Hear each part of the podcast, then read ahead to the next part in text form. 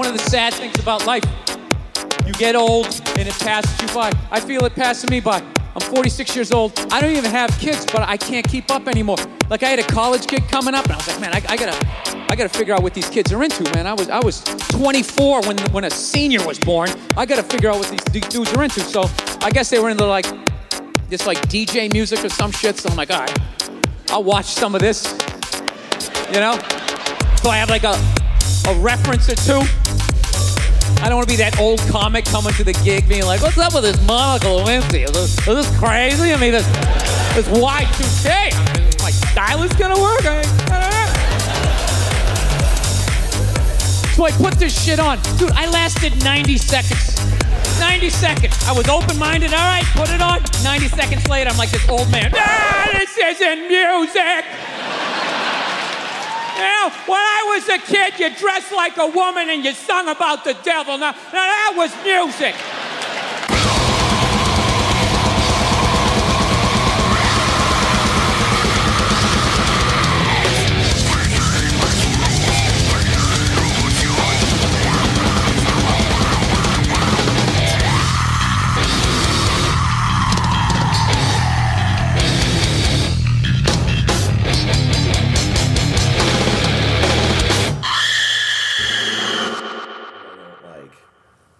I'm like, oh, this is the start of the podcast. I usually have an intro and then I just Yeah. ease them into it.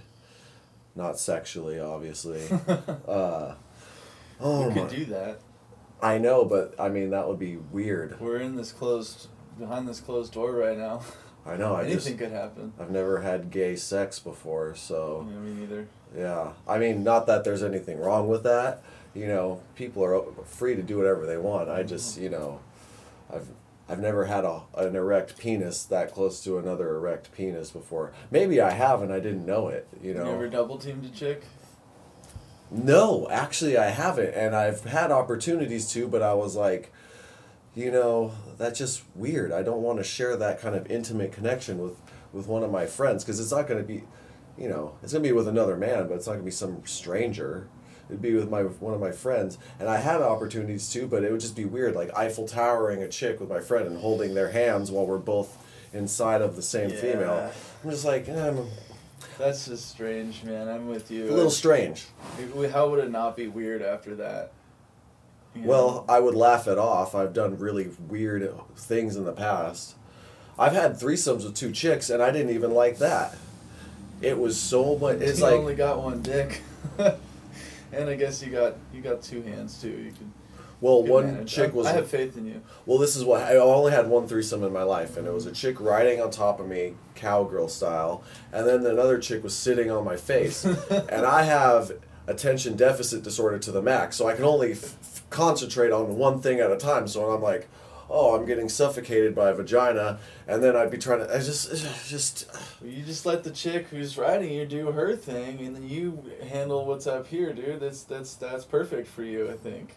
If you Well- got ADD, you just that was the only way I was able to do it. It was like, what? How else am I going to make this happen for both of them? And then it was like we were high on stimulants. Let's just say that, and mm. so her butt crack was super sweaty. So I was really fearful of getting her anus on my on my mouth checks uh, out. because I wasn't in love with the girl. I mean, if I'm in love with a girl, I'd be break- willing to eat her booty hole out. That's the one time where you can break the the never go ass to mouth rule. Yeah, if you're in love, you, you're. I know. That's If I'm true in love, love. I'm willing to do things I don't normally do. I mean, they have to wash it first because poop is gross. Let's just face it. I don't know where this That's, conversation went. that's but- true love right there, though. Yeah, but it's like that. It takes a lot for me to fall in love nowadays. I've been I've had my heart stomped on too many times to just give it away uh, like I used to in my manho days. But uh, we don't need to get into that. That's that's for a different podcast entirely. Right. All right, okay, you guys. I'm sorry you had to hear all that, but this is the podcast where I just air out all my dirty laundry. So Yeah, you know, uh, I'm not sorry. no. Okay. Well, I'm really not sorry. I don't even know why I said that.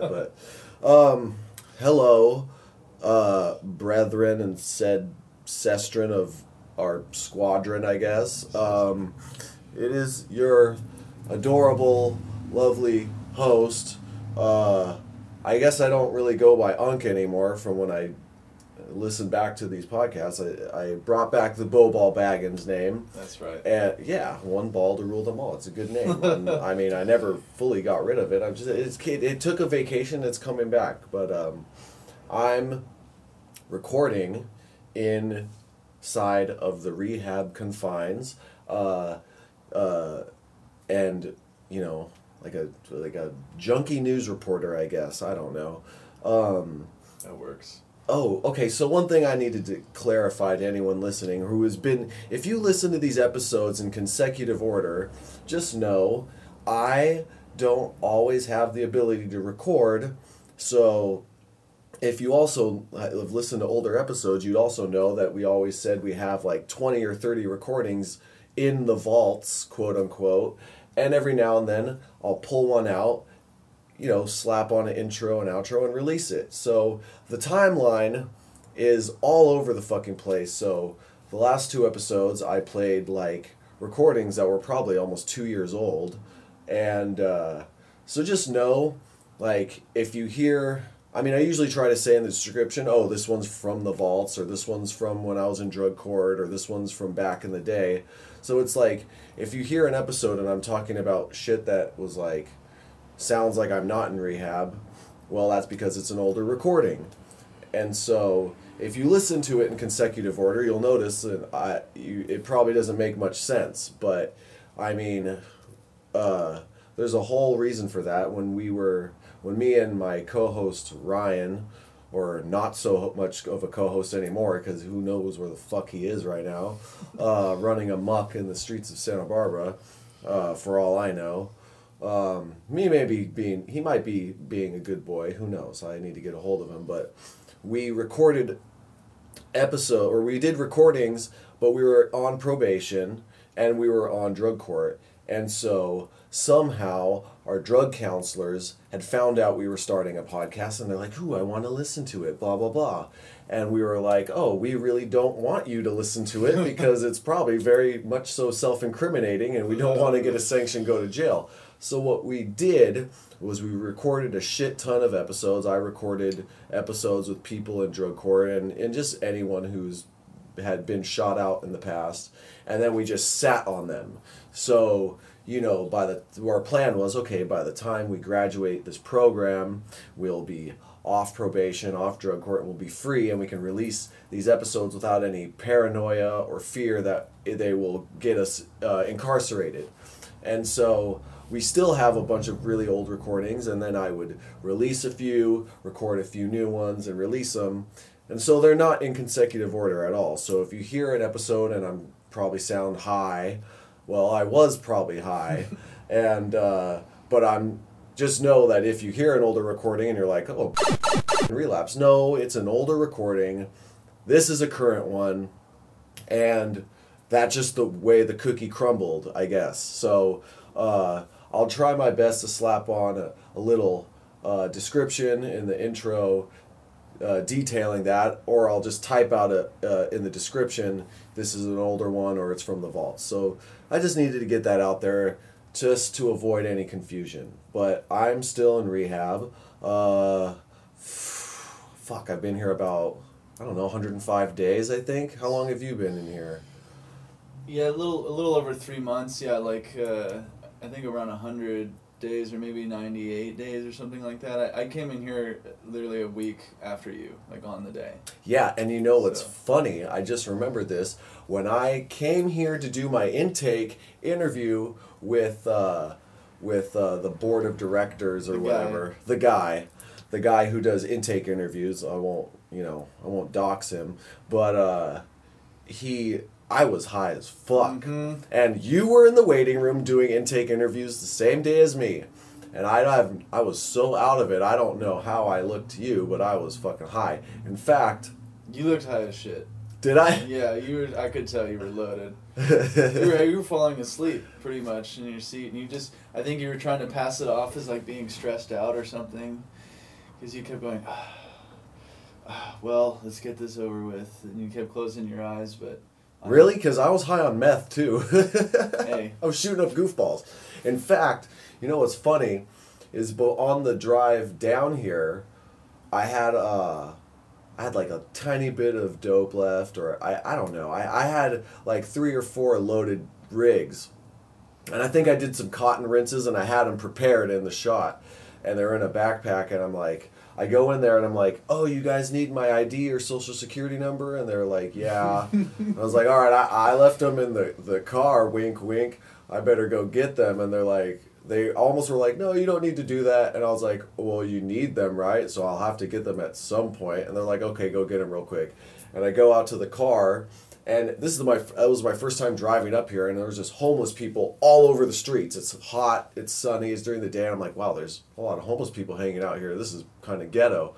And so I go in the in my parents' three series BMW, and I'm like, I need to do another shot. So I get in the car because it took me two seconds to get my identification, and I'm like looking over my shoulder, trying to hide under the, the window, and I bang out one real quick and go back in there, and then I'm like flirting with the lady behind the counter, like, "Oh, my friend Kate went here and graduated. Blah, blah, blah, you know him?" And that's what I remember. I don't remember nodding out, but I guess when you're high, you don't you really pay attention to how you come off to other people. That whole thing sounds like a like a hip hop song right now.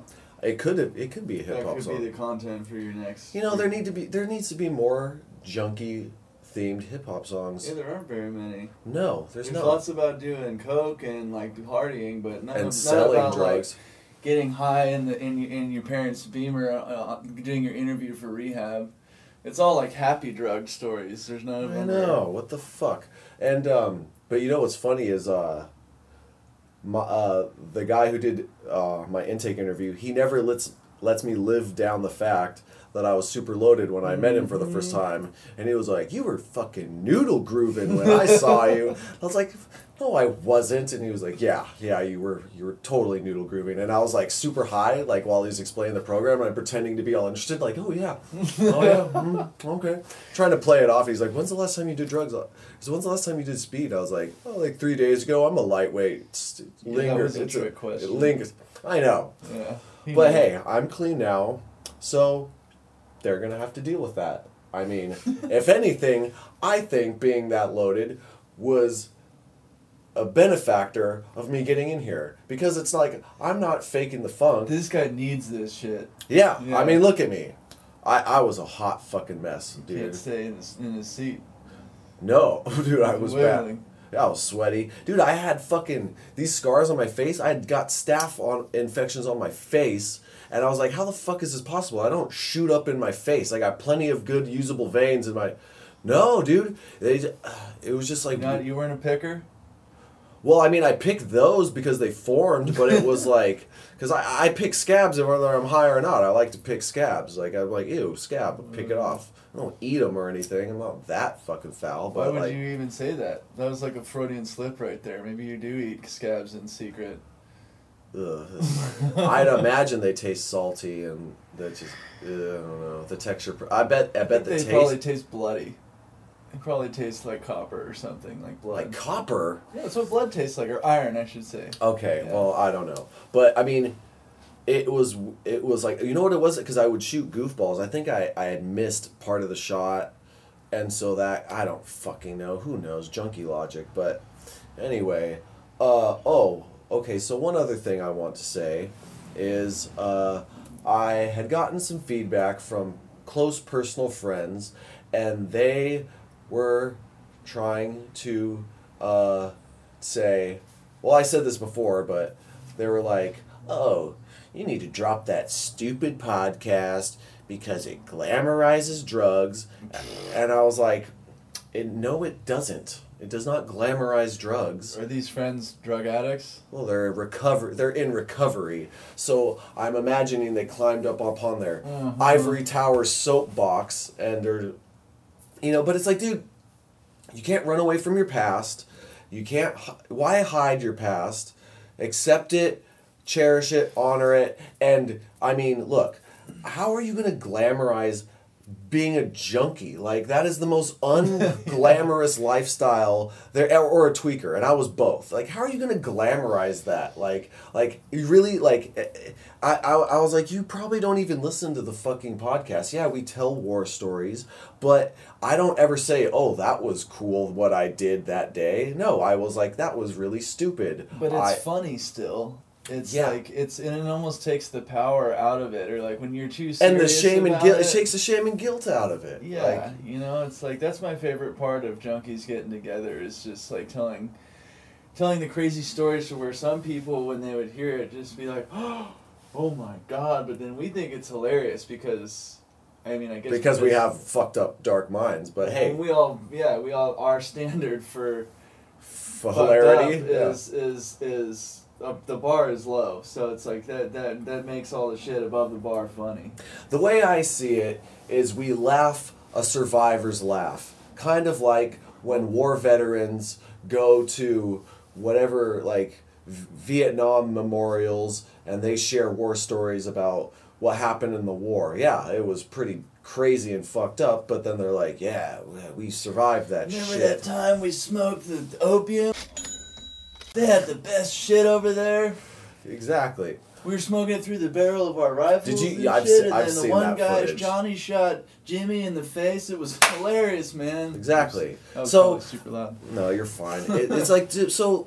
Just to reiterate or clarify, no, I am not attempting to glamorize drugs. I guess some people could perceive it that way.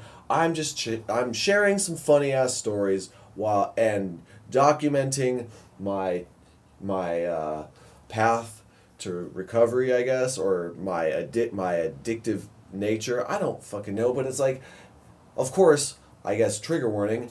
No, I'm not trying to glamorize drugs. So if you're listening to this, uh, I'm not trying to say what I did was cool. I would rather people out there, and if you're like the youth of today, and you're like listening, Of which we are not. Hey, Anymore. I have a hey. Someone just said I look like I'm in my fucking twenties. That's true. So, uh, I mean, I may be old, but I am also the genetic fountain of youth, and I'm I'm also an idiot. So I just, you know, I up my my positive qualities, and I'm honest about my negative ones. But it's like, dude, you know, like if you're listening and you're on the fence about trying drugs and all your friends are pressuring you to do drugs, I'm not here to say you should do drugs, but I also think the Just Say No Dare program is a complete farce and failure. So I don't think I I I mean I I'm I think kids are going to do what they want whether I tell them what to do or not. And I think some of the most def- I mean, I think the kids that usually turn into addicts have a defiant nature already and they're not going to listen to me. So, and I think usually they'll do the act, exact opposite of what people tell them to do. Oh, you tell me not to do drugs? Oh, I'm going to do all the drugs then. Just to show you that I'm not going to follow your rules. Like so I don't condone or I don't advise people to do drugs. Eh, but if you're going to do drugs, whether I say what to whether I think you shouldn't do them, at least be safe about it. That's my message. And maybe someone can listen to my story and be like, "Wow, uh, fucking bow ball was really shot out. I'm not going to do that." I don't. It it's just like uh, it kind of got under my skin hearing that, and they're like, I was like, they're I was like, I don't my podcast doesn't condone drugs and they're like, it's called fucking Nod Squad. I'm like, it's a good name. Like it's got Yeah. a good ring to it. So That's their problem. yeah, I guess No, that's their that's deal. true. I just have to accept that, I guess. But it's like I don't I don't know. I was like, did you have you even listened to my fucking podcast? People talk about getting molested as kids. People talk about getting Yeah. beat up by their dad. It's like it's like if anything, it shines the light on drug use and addiction and why people are drawn to drugs to cope with for whatever reason they do drugs and how they may have gotten out of it or how they're struggling or still stuck in it. It's just like ah, I just I don't know. Well, here's the deal, kids. Don't do drugs. But like Brian said, you're gonna have to make the choice for yourself. But here's another thing: is we laugh about a lot of this stuff in hindsight, but a lot of it was not very funny at the time. That's Yeah. very true. you know and it's and it really sucked to go through it's it's it's we we can laugh at it now because it's in the past, but but that doesn't mean that that's something that that anybody really wants, you know. No, and it's like I'm not gonna lie. I had some killer times on drugs, but then it stopped being fun, and I was never able to reclaim those glory days towards the end of my run. So it's like, and I went through some dark, painful moments, but uh, I feel like I probably had to or needed to go through those to realize I needed to change my life and get clean. So there's, uh, you- as long as you pull out or extract some positivity from a negative experience, then that's what really matters. And I think that's what this podcast is, is like turning something bad and making it your bitch and turning it into something good. So, Most of you are probably drug addicts already, so it's the the, the main thing that's going on here is is relation. and connection. Yeah, you know, it's like this is this is I feel like probably the audience is more mostly people who if you find it funny, you know, or if you like if you can relate to what we're saying then then I mean that's it right there. You're just you're you're one of us already. And if what I not- also, yeah, exactly. if you're not just uh just I mean, I don't know. Brian said it. You're gonna have to figure it out for yourself. You know. And what I also think this podcast does and other drug centric podcasts do is they give voice to people who feel like they don't have a voice and it it makes people feel less shame and guilt about their past because then they feel like they're not the only ones who have gone through it or felt that way, I guess. So just that was just an elaborate Mhm. ta- my take on that whole incident. But uh, I have a very special guest. Would you like to introduce yourself? Yeah, this is this is. They call me Slender Man. You can call me that if you like. They, and I think they call me that just because I'm super tall, right? Yeah. You were. I mean, you've been gaining some muscle since you've been here, so you're not as slender as you used to little be. I mean, we can use your first name too, right? Yeah. AKA Josh, AKA Slender Man, is with right. me, and uh, um, you were yeah you were in, got in the program r- literally like a week or two after I got in, and I'm just gonna air this out. When I first started to get to know you, we didn't get I didn't get along with you that well. We had little tiffs and taffs here and there, and. Uh, Yeah. I've already made amends to you. You were my first amends, Oh, and uh, now we're great friends. I'm honored. I didn't So- know that. I didn't know it was your first one. yeah, It went pretty good. I thought it went pretty damn good. Yeah. And you know what? I'm glad because uh, it was a good practice run, and I did feel some cliche spiritual awakening from it because I was like, oh, that felt good. I'm kind of addicted to these amends. So now I'm like, and now, yeah, it was something positive because now we're good friends and we get along great. Mhm. So, um, but th- one thing I thought or reflected on when I thought about that time in the past where like I was like I don't know I kind of snap it I would snap and get little I would snap on I wouldn't, I wouldn't say I snapped on you but I got I gave you a little bit of attitude and it got kind of reactionary. I think it was due to me getting through I was getting uncomfortable for the first time. I didn't have drugs to like fill that void or to get Yeah. comfortable or, or get out of the uncomfortable feeling. And i probably saw a lot of uh, similarities in yourself that i saw in myself that i didn't like and uh, and i'm also really fucking stubborn so i was Me like too. oh i was like oh this guy thinks he's stubborn i will show him i'm more Yeah. stubborn than you you know right? i think it's a lot of to do with that and um, like we could be best friends or or worst enemies. yeah uh, i we, think we chose the the former. And I think when I see character defects in people, I, I, I well, what I need to work on is not being so like judgmental about it because it's usually because I despise it in myself. So, I I get I I guess I was getting kind of self righteous about about things that it's like that's someone else's deal, man. That's not my deal. I can't force Mhm. somebody to be how I want them to be. So it, it I don't know. Well, I think you said it that I mean, like you, you, we were both not even thirty days into the program here, so at least for me, I definitely know that I wasn't as good as at at dealing with charged things as I am right now, even, and this is only like three months ago. Yeah. But we're just like, cause, cause I I got super used to dealing with like you were saying, dealing with my emotions with with a, a needle, you know, like that. Emotions is feeling feeling good in general. Like I just didn't deal with anything myself. Anytime I was uncomfortable physically, emotionally, I would just shoot up. So not That's being able to was. yeah not right. I mean as is customary, Yeah. as as the chief says. yeah. Um, so so just it just kind of part of it was just circumstance, you know, and then there was but there's both sides of it too, right? Like there was there was. Yes, you snapped, but then I was running around trying to tell you how to do some shit or something like that, you know, like, and I that's I thought about that afterward. I was pissed at the time too, but then later, like before you even made the amends, I was like, I thought to myself like, he's kind of right. You know, you, you told me something like you don't work here or something like that. Like you're not staff, Josh. Bye, Felicia. like. Oh yeah. was like that motherfucker. But then, but then Did later. he just buy Felicia? Felicia yeah, dude, that sucks. Have you ever been by Felicia before? Yeah, and it it doesn't It's feel terrible, doesn't dude. feel too good. It's it's just I don't know what it is about that, but it's. I don't know who this Felicia woman is, but It's from Friday. oh yeah, It's from it's from Friday. Oh. Bye, Felicia.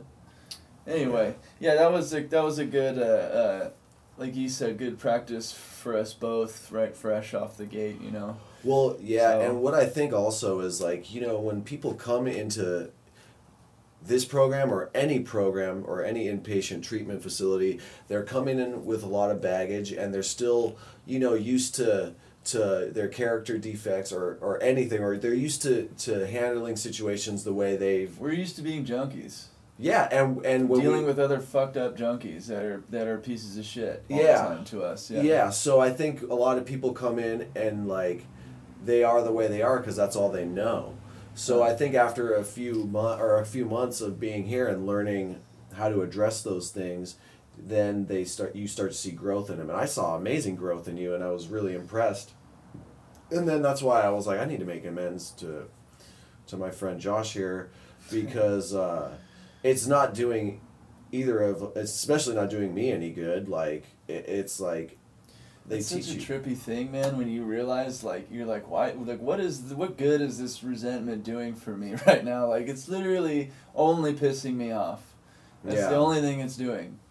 oh yeah, You know. it, it, and like it was crazy because like I don't usually like the little resentments like the ones that happen in the house or just little bullshit that I usually don't cling on to those ones but the the like my top 10 names on my resentment list for step 4 I'm still like trying to process like Mhm. uh like I had I struggled through my step 4 because I was like I don't want to let this shit go like the people who I feel really wronged me I was like I am not I I was like I refuse to let that go and then now I'm like, oh, I, I mean, like it just, it just, I'm just hurting it and stunting my own growth, you know, and so it's like, uh, now I've been like, okay, I need to make these amends, but then like the control freak inside of myself is like, okay, I need to make these amends, but I want these amends to go. I want the outcome way. to be the way I want them to be. I want them to, I, I want to, fr- you know, uh, you know, say I was wrong, but I want them. I want to extract Right. the forgiveness out of them, and I want to make this an equal transaction where they, you know, apologize for the shit they did to me too, and then I want us to be cool with each other again. Or And I then want none I- of that happens. well, see, I, I uh, those ones like the the the, Sometimes. the ex girlfriend uh, that that uh, did me wrong, or or the the drug dealer that stole, uh, you know, my parents' Christmas presents and shit. Like, uh, like those I'm like saving last and working on the ones first because first of all I don't want to make an amends to my drug dealer just for the fact that I'm not ready to because he's either first of all he's either in jail or he's still selling drugs and I don't want to put myself in a dangerous situation Right. plus he's also kind of scared of me because he I called him out for for stealing shit, and now he's denied. He would he denied it, and he's like, oh, you know, he thinks I'm gonna fuck him up and stuff, and so I just that's just I I I'm like I can't even future trip or think about that right now because that's something Yeah. I need to handle later, and then with the ex girlfriend, uh, like my biggest fear on that is not like that she's gonna go off on me. My biggest fear is that she's not even gonna acknowledge the uh, amends at all and not even respond. And plus, she's like not living anywhere close. She's very far away, and um, and blocked me on social media. And I don't really know how to get in contact with her other than fucking email. So it's like, and I know there's this whole etiquette, like you can't do it through email, you can't do it through social person, media. yeah. Yeah, and it's like, well, I can't do it in person. I don't think she's gonna respond and be like, oh, here's my address, mail me a letter. You know, it's oh well. I was just gonna say, you know, what's funny is like they they're they're sticklers about that, but then if you can't meet somebody in person, then they say send a letter. But it's is like- the same thing as an email. It's 2019. Yeah, no Yeah. one sends letters like email. Yeah, email. Internet or yeah, internet mail. No, that's you don't spell internet with an E. What Yeah, does E stand for? Electronic mail. yeah, exactly. Yeah. So it's like it's like I I know this book was written before there were fucking computers and shit. So it's like, but it's like I've been so consumed by internet and communicating to you know sometimes complete strangers online that it's like okay well if I met them online at first wouldn't be the best way to just continue that communication with them like it's like I don't know but whatever Yeah, you uh, know, you just got to figure that one out as you go. Yeah, and and I'm not even gonna de- like, and also I need to just be in acceptance that I'm not ever gonna probably make be able to make all those amends because maybe some of them are some people are, are passed away or some people they probably just don't ever want to talk to me again because I ruined those relationships and I just need to accept the fact that my decisions and the mistakes I made uh, led to the the burning of those bridges and those relationships ending. So it's like I, I just need to kind of like accept that I caused that I had a role to play in it and and if they're not willing to meet me at that road to to make the amends then then they're if anything that's that they're hurting themselves because and I and I I'm just trying to clean like as cliche as it sounds like oh I'm just trying to clean my side of the street I I mean just gonna say that. Don't you hate that when that happens? When you just when when like, like I'm such like a like a a twelve step lingo expert now, you know, and it just like comes out of my mouth, and sometimes like fuck, I'm one of those guys now. Dude, I know, and I, I and the thing is, I hate cliche statements. Like, but some of them are are cliche because they actually Tried and are true. true. Yeah. But it's like the one I hate the most is, oh, my addiction's out in the parking lot, Doing waiting push-ups. for me doing push-ups. and I'm like, okay, I don't do push-ups. I'm not really in the best of shape right now, and I'm kind of fat ass. So if my addiction is doing push-ups, I'm kind of fucked because Did you just call yourself fat? I. Can you see this? No. I see a, I see like a sixteen pack right there, dude. This is a. You've been po- hiding that underneath all your cool shirts this, This whole a time. this is a pony keg right here. you need to get some sun though. I'll tell you what. Yeah, I know. Yeah. Well, my forearms are are tan enough. Yeah, you got t-shirt tan. I know. I'm. I have. There's a lot of work I need to do on this this broken body of mine. Okay, so wait. I w- we just okay. Something crazy just fucking happened. Literally, Oh, yeah. I don't know, an hour ago, hour and a half ago, and I want to process it because you and I witnessed some crazy shit. Mm-hmm. Uh. Uh. Yeah, and what better place to process it than on this stupid podcast of mine?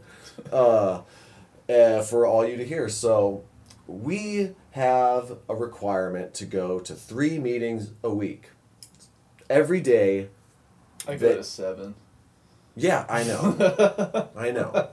And and you know like I wish I could be that guy, but sometimes there's really good like someone will rent a really good show on DVD from the library and I'm like, "Oh, we got a brand new 72-inch TV and I'm just air conditioned, there's centralized air in this new building, it feels good or or sometimes, you know, my good friend Zach will offer to buy me tacos and I'm like, I can't pass up free tacos or fucking back massage at fucking relaxation station. Like, like really had this chick walk on my back the other day. Like how I've never experienced that before. We we went and got my fucking eyebrows threaded. Where you know what even that is? It's Yeah. Like, it's like they, it's little floss and they Yep. it hurts so bad, but god damn it, these things are not caterpillars anymore. And he tried to say they were connected. Uh, for the record, I do not or never never have I had a unibrow that There I- might have been some peach fuzz in the peach middle, fuzz, maybe. yes, but I only get one thick hair in the middle, and I always pluck it. It never connected, so but I got them threaded, so my eyebrows are on fleek, and um, I had some tacos. Like I mean, so yeah, there's every day we have the option to go to an outside meeting, and most of them are AA. One of them's a beach NA meeting, which is sometimes good, sometimes it's bunk, but I mean, I always really like that one. I, NA, I, I just relate to NA a lot better, even if it's not the best meeting in the world. But I relate to NA better too, but it's like uh, I mean, I've, I've gotten really used to like being in AA and like adjusting, mm, you know, saying I'm an alcoholic. because instead of a I've never really cared about alcohol. I was a junkie, dude. I Well- was an NA. uh, Like I related to NA more. Me, me too, for sure, from the start. But what I learned was that that heroin, uh, well, just drugs in general ruined alcohol for me. Because now, Mhm. if I try to drink, which I never really had a huge problem with either, you know, like Yeah. I have those stories where where shit was crazy, but but now when it happens and I get a little bit of a buzz going. The first fucking thing every time since I want to do a shot. yeah, I'm like, I know what I really want right now. Like, if we're getting fucked up, this is what my brain's telling me. It's like, if we're getting fucked up, you know what to do. Yep. You know?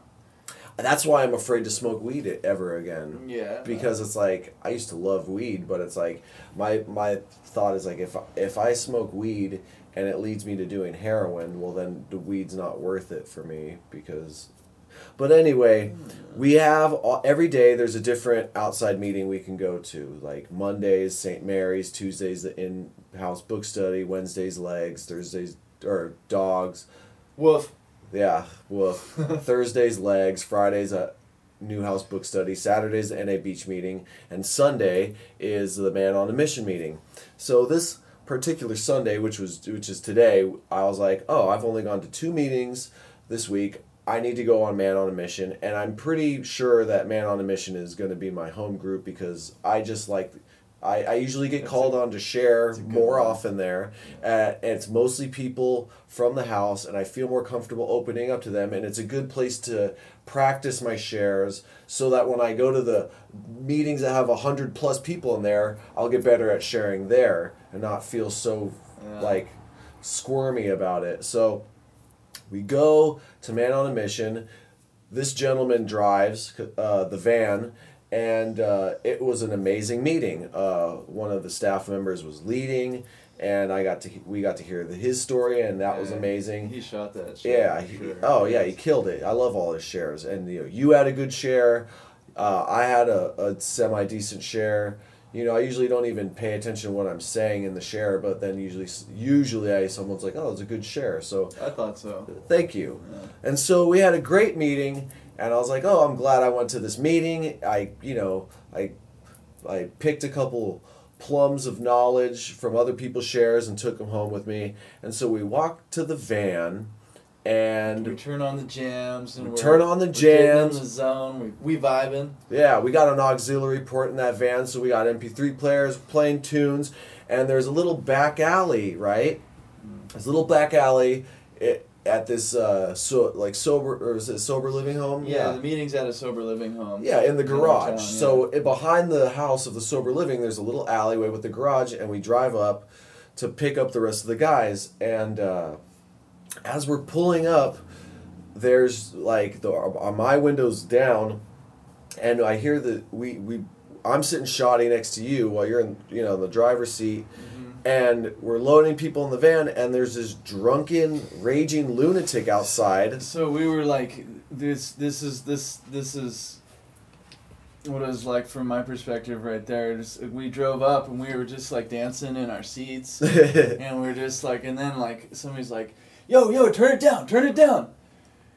And and, and I remember that, and, and then, you turned it down. Yeah, and then and then I noticed the the dude who was who was out there getting crazy. But it Apparently, it was like "Huh, a neighbor. Is a neighbor who doesn't like people smoking out there. I'm be- not even entirely sure that that was his issue, dude. I think I think he was just drunk he was and a just on lunatic. cheap one. He was on a cheap one. He was one. not on that top shelf shit. It's like he broke out a bottle of Zima from 1986, circa, and he was just. He, I smelled alcohol on him from the van, and he's Uh-huh. just mouthing off like. He was like, fucking motherfucker, this is my alleyway, bitch. I don't need this shit up in here. Yeah. He's like, fuck you guys, blasting your music, smoking your cigarettes. You get the. This is my alleyway. You don't do that shit in my alleyway. Yeah, the first right when I turned it down, I just hear him like, like right. He was saying it as it turned. He's like, "Turn it down, bitch." oh, yeah. What's going on right now? yeah, I was like, oh my god. And so I'm like, oh, I I thought he was a resident at the sober living home. So I'm like, uh, you know, It's like go talk to your people, eh? yeah, well, those are your people. Yeah. We're in a better program, motherfucker. Like, Yeah. and so uh, I was about to say something, and then I smelled booze on him. I'm like, is this guy living in a sober living home, getting drunk right now? Like, what the fuck? I was so confused. I'm like, what's going on here? Checks out. And so then I hear someone mouth off back to him like, "No, this is my fucking alleyway." and then that, that just that set him the fuck off. He's like, "What? Come out! Come out of that! Come over here and sh- we'll see whose alleyway it is, motherfucker." An aforementioned alley claimer climbs in the van and closes the door. Yeah. So I'm like, okay, I'm just. I stay quiet, and now I'm staying observant because I'm like, all right, some shit's about to pop off right now, and I'm just waiting for the first shot to get fired so I can assess what I'm going to do in the situation because I wanted to, I wanted to fight. I mean, I I uh, I don't have drugs, and adrenaline rush is a pretty, is a great cheap one for me. That's more socially acceptable, not hundred percent. I mean, just more It's pretty- socially acceptable than heroin and meth. Well, yeah, okay. So A little bit. a little bit. Getting I- in a scrap in a back alley is like just only the slightest bit more acceptable than heroin. and I was like, for a second, I was like, oh, dude, I can reclaim my glory days right now with a good little. Because, like, punching a drunk guy, you usually can KO, KO them pretty fast. sleep, because the alcohol helps them fall asleep very Yeah. fast once they get punched. But I was like, Nighty-night. and it's a great rush, you know, getting that Oh, sense yeah. of power, p- playing superhero and giving some good, swift justice right in their solar plex. yeah. Yeah, oh, and it's seeking validation for sure. It's getting it. It's like, oh, I got that yeah. douchebag. Ah, he tried to mouth off to me. I'll show him. Yeah, There's definitely something about standing over somebody you just knocked out. And I haven't done that very often. So that when I get the opportunity for that and play, you know, Superman, I'm like, ooh, ooh, Mm-hmm. this is gonna be good. I'm just, but I was like waiting for the tension to build, waiting for like, like it was ripe in the oven, so I could. Oh, but then I was like, all right, I'm gonna wait. I'm gonna wait. You know, old behavior, Brian. Let's just. And so we load up in the van, and he's walking up to the van, and. uh I'm like, he's gonna hit the van. I know he's gonna hit the van. Oh, you did? I knew it. I knew he was gonna fucking hit the van because it, it happens every time. Every time someone's drunk and walking up to a car and mouthing off to someone in the car, nine times out of the ten, they punch the car, usually the window. But this guy, he doesn't have a closed fist. He's got an open palm, and he e Hondas his fucking hand through our window, and the window, the the passenger back door window just shatters behind me, and I feel broken glass spraying all over my back neck, and I'm like, I'm like, the the the conservative white Caucasian in me was like, oh my god, he he just broke that window. That, that was so rude. You, yeah, you almost opened the door right there. I think. I think. I did. I, I cracked it open. I was like, Most of us, most of us were ready to get out, get out right. There yeah, we sure. were all ready to get out and jump this guy. It wasn't even like a macho thing because I, It's just a least reactionary. In my, in my mind, I was like, this fucker's going down, dude. There's like eight of us right now, You know, like there's no risk of losing this battle right I mean, now. we You know, may like, catch a few elbows and punches, but like even, we would dude. dogpile on him and just beat the shit out of him. Yeah, that guy would that, would have that would have been bad for him, but like you said, it's like And I started mouthing him like, "Are you fucking serious right now? Do you see how many of us there are? We're I." And then I stopped and I was like, I was like, "Oh," and then I was like, "Oh, I really want to fuck this guy up right now," and I'm sure everyone did, because but like, and, and then he, I was like, "Are you fucking serious right now? You fucking idiot!"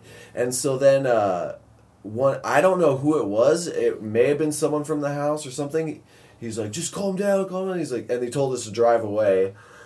And thank God we did drive away because in those moments, well, first of all, what what could have happened now that in now in hindsight, I'm like, we could have clocked him really good. he could have went to sleep and he his body could have fell back and he could have smacked his head on the fucking pavement Yeah. and cracked his head open and been put in a coma. And now how are we going to explain that to staff? Like, yeah, we beat the shit out of him and he's in a coma now. Like, my bad. I know it's not a good look for for this rehab, but uh well, he started it. probably would have been easy because we would have been like he attacked us. He attacked or he broke our fucking window. You know, like, Yeah. Like I think that's a pretty natural reaction. But still, could you see like the journalists in the headlines? You know, like bunch of rehab A boys. bunch of junkies piled out of a van and put this poor Latino fellow in a coma, and he's like might not make it. they could have put a spin on that real Yeah. quick. So yeah, we we literally just that. and and then our friend who's is gonna be on the podcast. Our friend, I'll say his name if he doesn't want me to say it. I'll cut it out MT, later. we'll call him MT. Oh yeah, he he fucking uh he fucking is literally in the seat that's right next to this window. So glass, broken glass is flying all over him. Broken glass cuts his arm and he's like semi bleeding a little bit out of his arm and and uh and he said the funniest shit. Like we had to, we literally just helped staff file a police report and fill out an incident report. Yeah, so so he gets uh, he's he's he's got this teeny little cut, but he's bleeding, and he cleaned it up, and he's just standing there while I'm making the report, and he goes, "Man, I sure hope that guy gets in trouble. I really don't like him." Yeah, he was like, he's like, he's like, I, I hope is that guy gonna get in trouble? I really hope he gets in trouble. I don't like him at all. Not one bit. Not one bit. and I, I, that was just the funniest shit. It's I was so- like, what a perfect way to end an AA meeting than with a Right? drunken lunatic punching out the window to a rehab van. It's just like, oh. and then us driving away. It's like that's a good contrast right there from Mm. a person who is in their disease and people who are not. You know, like Or we, who are like, yeah, yeah, we're not in we're outsiders addiction looking now. in at, still- at our past right there. Right? Yeah, it's like we we we got to do the right thing, even though maybe at the time the right thing might have felt like Satisfying. it, you know, like like Oh, I mean, most of us grew up on streets, and that's how you. That's what you do. You deal with mm-hmm. shit in a physical aspect. we were literally in an alley, which is like where that's that, the perfect environment for a brawl to, for, and a jumping to take place, and especially like he opened up the can of worms. He broke our fucking window, and our van window literally I was sitting in broken glass the whole ride home. I'm like, oh my! You know, a funny thought. I just had to laugh at, at the ride home. I, I was at one point. I thought I was like, I wonder if I should ask him for his information. How would that go? Because I'm thinking about like, fuck, I'm responsible for this fucking van, and like, you know, I just, I did, this thought just crossed my mind. oh, I'm At sure he would have one given you his ID right away. Yeah, of course, yeah. He would have been like, you, mu-" yeah, okay, here you go. Here's, here's my ID. Here's my insurance. Yeah, what if he just snapped out of it and he's like, "Oh my god, I'm so sorry. That was so wrong of me." He's like, "Here, please handcuff me, sir. Perform a Yeah. citizen's arrest." No. Can you give me a ride to jail? I really immediately regret this decision. that I don't think in the history of ever that's happened, but that's alcohol I got a funny story when we get to it about about a girlfriend breaking my windshield, where that Oh, uh, let's hear it. There's no time Okay, like the president. so like the president. yeah, I know. I just realized I said that. okay, so this is like the last relationship I was in, and I was also like I became a full blown drug addict in this really the whole thing was tangled up. So it was all had pretty much gone bad by then. There's like all kinds of other crazy stories. But it was a common occurrence for us i was living out of my car and What kind of car was it? it was a toyota 2006 toyota corolla Oh hell yeah! it's a good car but like for sleeping in your car and It's not that being- comfortable being for a sleeping. tall guy No. that was difficult. Yeah. But anyway, so it was a common occurrence for her to show up wherever the fuck I was and and and just start some shit, you know, and like and Whether and she's drunk or not. she was never drunk during any of these things. That's the, she- that would have been maybe did a she do drugs, though? excuse. She didn't do like meth or heroin or that. She would she would like I I I actually st- started having her or I got her doing coke, but before that it was She's just snorting like, coke. Yeah, Okay. before that it was just like your typical. She was young, so she was like twenty when I when I met her, and I was twenty five, and then this is like two years later. Okay. And then, uh, so she's like 22, so she's just like partying like a normal person, you know? Yeah. And, um, uh, but then, yeah, no, during, during when this happened, she was, she was sober. I mean, maybe she's on some drugs that would have chilled her out a little bit or something. But, uh, so she, so she'd already gotten me kicked out of like two places I was staying by showing up there and making a scene. Oh my god. you know and then she would do crazy shit like she like took she t- once took this little amp out of my car and just threw it down the street. And then she once took my like She my hit you where it hurts. yeah she once took my rock star out of my hand and just threw it down the street. She took a pepsi i was drinking and dumped it in my lap. Like she just was like t- uh, she threw temper tantrums all the time and and so I'm at this this hotel where my friend has a room, and that's like where I'm gonna stay that night. And she starts doing this, and this is what always would piss her off. So if you if you have a if you have a crazy girlfriend who who who's got a temper, don't ever not get a temper also. Oh, that's just a recipe That for makes disaster. them so much more mad. oh yeah. You know, but that's kind of my mo when it comes to that shit. So she is she starts yelling, and I'm like, look, if you're gonna do this, like, I'm not gonna participate right now. You Yeah. know, Like, if you wanna like try to talk about some shit, then I'm down for that. But I'm not gonna sit here and get yelled at, and I'm definitely not gonna yell at you. You know, like that's not that's not my goal. I don't want to be doing that. It'll just I knew that that would just like make me mad. You know, or just make it makes the whole thing fucking worse when you start to yell. And so she couldn't not do that. She kept doing. it. I was like, I'm gonna just walk away. I'm free while you're talking to me. I'm just gonna, I'm just gonna do that to you right now. You know, I don't want to, but you're leaving me no choices. She keeps going, and so I start to walk into the hotel, and she's following me in there. Doing Oh, yeah. that shit. oh yeah. And I'm like, fuck, dude, I can't have her ruin this for me too. You know, like I gotta get her out of here. so I like get in my Fuck. car, and then she gets in her car, and then we have this little car chase Oh my god. throughout this town that's south of here a little bit, in this neighborhood, which I think I know better. Mm-hmm. You know, and and we're chasing each other around, and then she's like also like on the phone. And I'm just like, you just need to get the fuck out of here. Like, you just need to go home. So she- you're gonna call me in a half an hour saying how sorry you are and how crazy that was, because that's what always fucking happens. So wait, while she's chasing you in the car, She's you're talking to up, she's yeah. talking to you on the phone and you're trying to calm her down while she's chasing you. Yes. This is yes, awesome. Right. So. So I dip out into this little cul-de-sac that's like down a hill and kind of is like, and then I park and turn off my lights real quick and like hide underneath my fucking steering wheel, and then and then I see her like drive by. I was like, oh, thank God I lost her. She's like, where the fuck are you? Blah blah blah blah blah blah blah. She's just on a sick one, dude. And and and then and I was you know it's like, well you can, you know. I lost you. You can't find me now, so just go home. just fucking go home. yeah. And then I like hang up the phone. And and and uh, and then and then and then I see her come back around and she pulls in and I'm like oh shit, because I'm like, she like she like blocked my car with her car. Yeah. She gets out and she just has the look of like pure fury in her face, you know, Oh, yeah. like just that that look like, like if she had access to me right there, she was gonna kill me. But she didn't know where you were. Well, she no, she just found me. Oh god. So she just rolled up in her car and blocked my car with, so I couldn't drive away, you know, because I was like parked on the side of the, the cul-de-sac. This is bad. She gets up. out of her car and she's just got this look on her face. Smacks my window once on the driver's side, and then and then she goes to the windshield, grabs my windshield wiper, rips it off of my car, Oh, and no. then smacks my windshield with it and it shatters.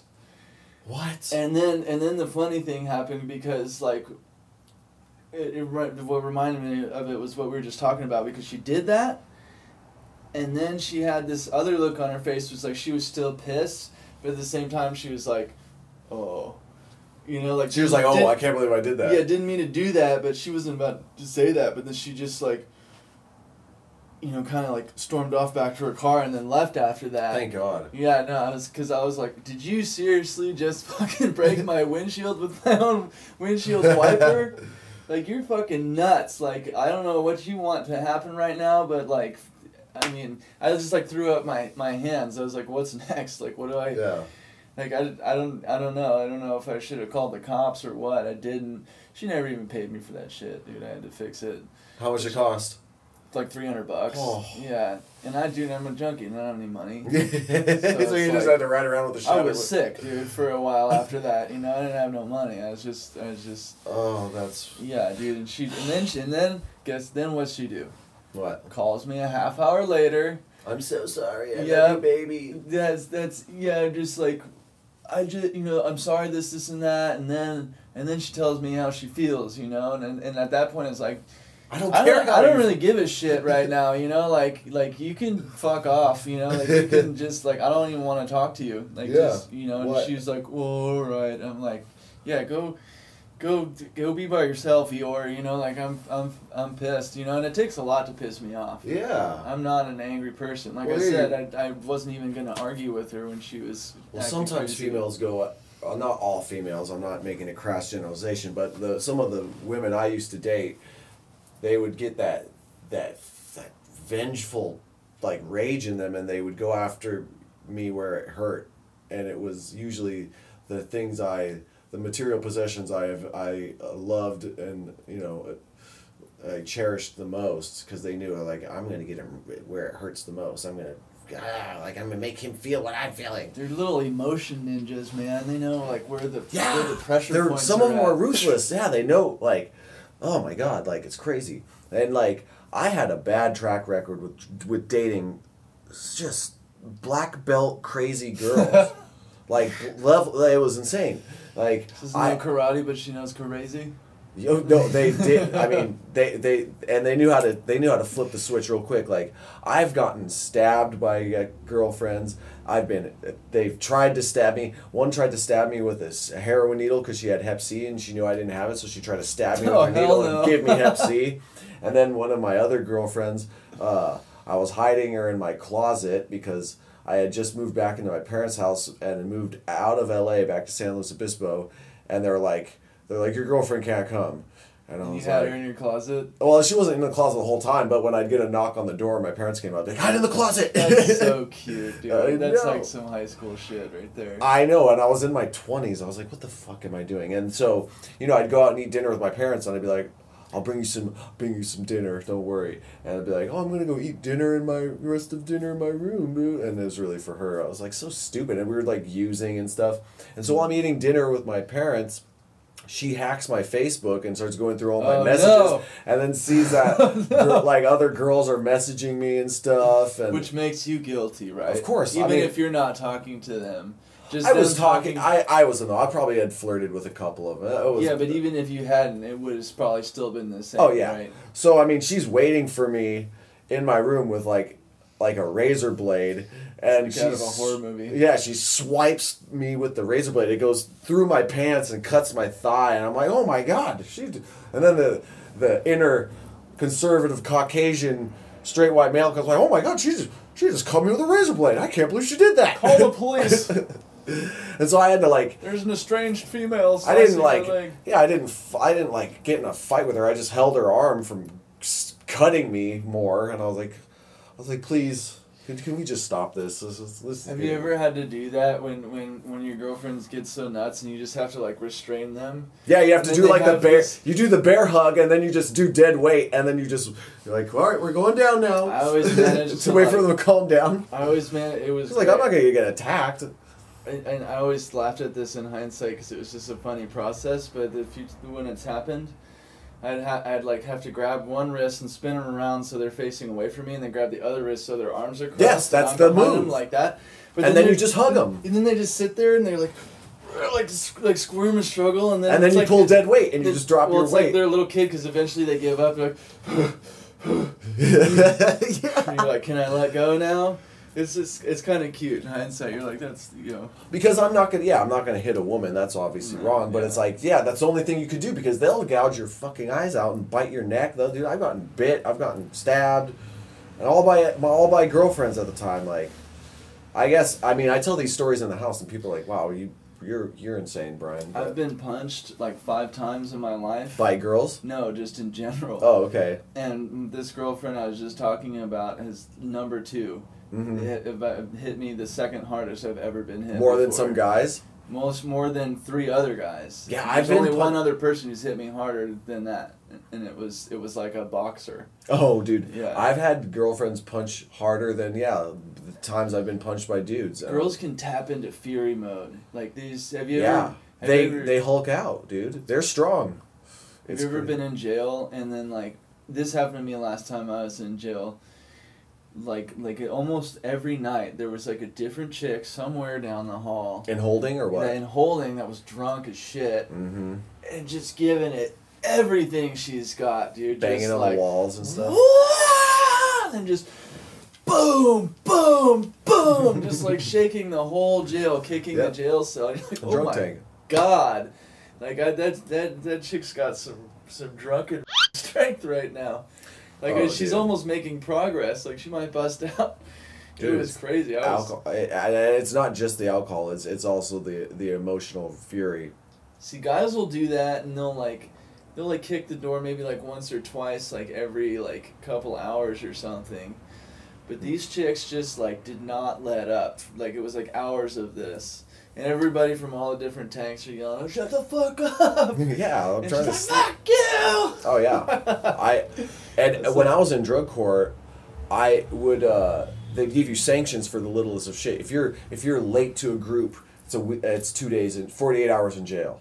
And if you're doing just two days in jail, they don't house you. You're in holding for two Yeah, whole days. And if it's on a weekend, because usually we'd have court for drug court on Friday, you turn yourself in on a Friday and you get out Saturday. So you're getting all the drunk people in there. I would see people who had just gotten stabbed or people who had just gotten car wrecks or like bleeding or just drunk people and they'd be like, "Bleh," and just like, I was just like, oh my God. And I'm sober and I'm in there for like getting a dilute on my drug test. I'm like, oh my God, this is insane. Yeah, you're like, just just house me, man. Just give me a bunk right They, now. and they wouldn't. They're like, "You're getting out tomorrow." And yeah, I'm like, "Oh shit!" But you know, that's funny. Your girlfriend story reminded me of the last time a girl fucked up my car, and I haven't told this story on my podcast, but I was a guest on another podcast. Uh, it's called Thoughts of a Relapsing Drug Addict, and it's a really good podcast. Anyone listening, How check. intellectual.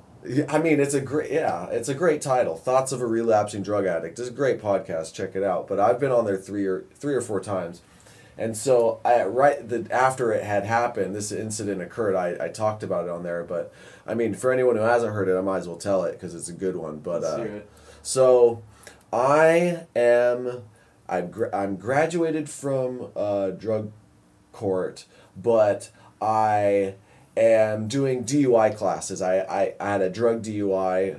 Uh, I had totaled my Toyota Camry in Goleta. Uh, they had found cocaine and two syringes in the car. Totaled my car. As is customary. Yeah, I fractured my ribs. I had fluid in my lungs. I stayed at Cottage Hospital for a week, and um, you know, I I uh, was in and out of court for like a year or more, like almost two years, because they, they took like six to eight months to even send me a court date and process me through the court system. So now I'm with a, I got a DUI attorney, and we're extending the date because I'm in drug court, and I was like, I can't take this conviction while I'm in drug court, because then that'll be a violation of my probation, and then I, I won't graduate this program. So somehow the attorney managed to set it up so that as soon as I graduated drug court, then I could start my you know take the conviction and start uh, th- my three month DUI classes. So now I'm in these D I'm in doing these DUI classes, and they, they can you know, if you show up to DUI class fucked up, they can request a drug test, and if you refuse, uh, or that uh, you'll. Oh, they'll, they'll you have to take a drug test, and if you fail, then they, you know, you violate, and then they kick you out of DUI, and then you have to like request to get put back in uh, DUI classes. So I think at once, I I'd shown up to the DUI class just super loaded on goofballs, and they were like, "You're high," and I'm like, "Yeah, I'm high." Why do we always think they won't know?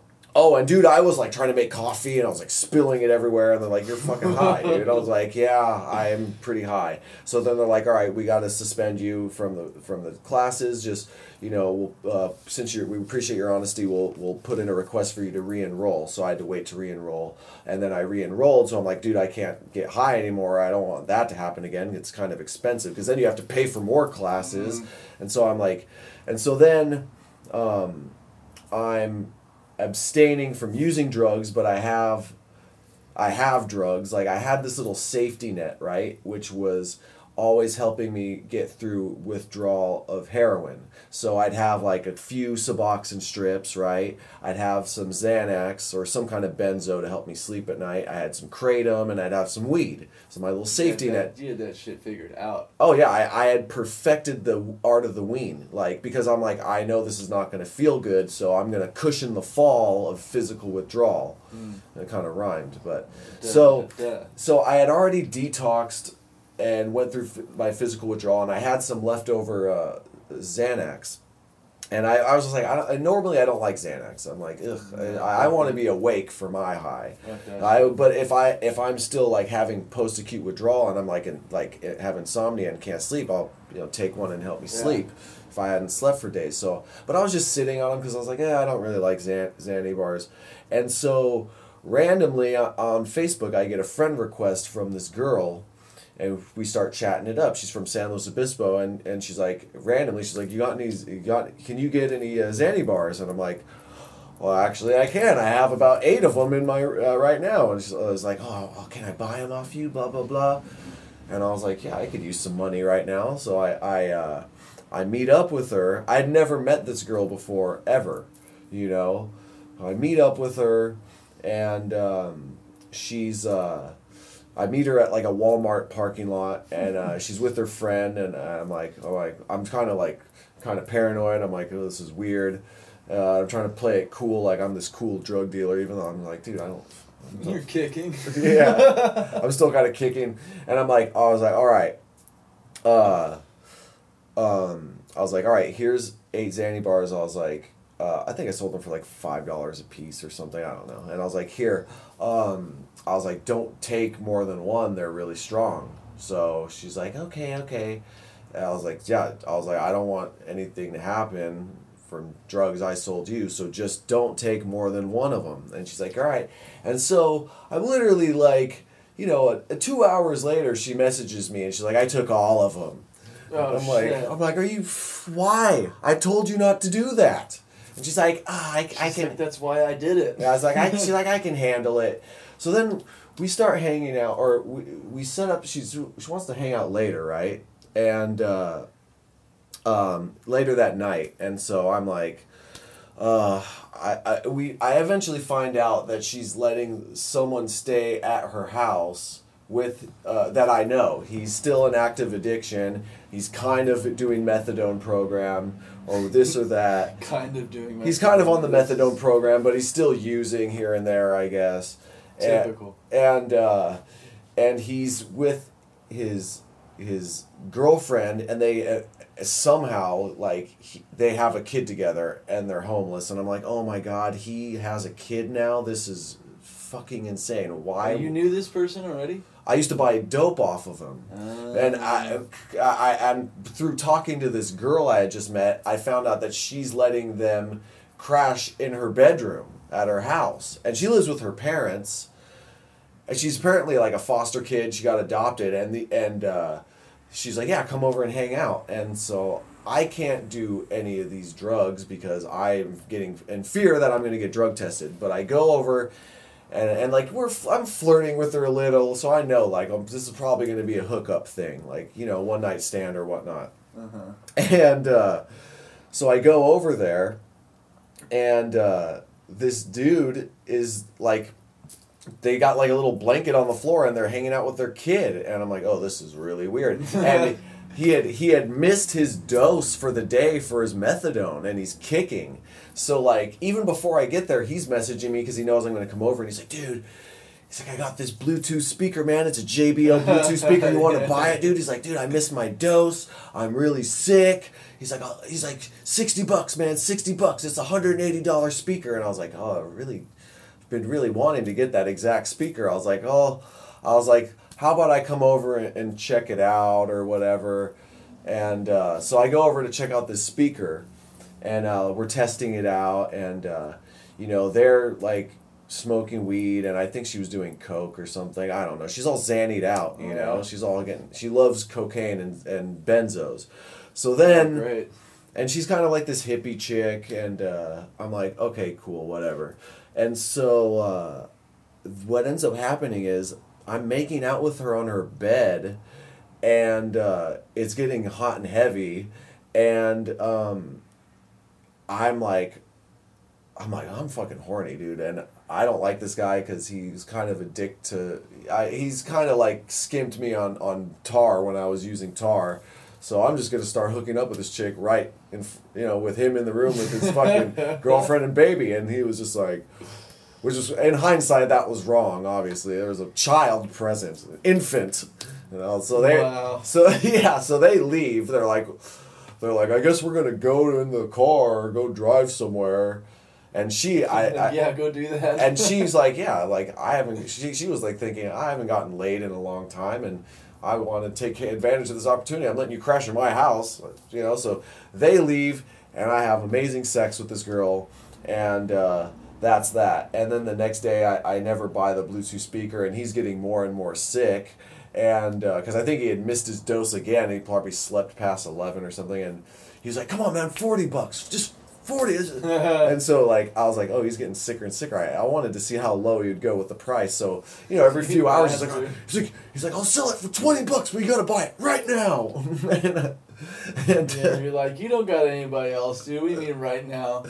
and I, I didn't even have any money i was like so finally i was like you know what i don't really have any money and i i, I, I, can't buy it so he's just like fuck man I, I wanted to see if he went any lower like five bucks but yeah he, Do $180 you have five dollars?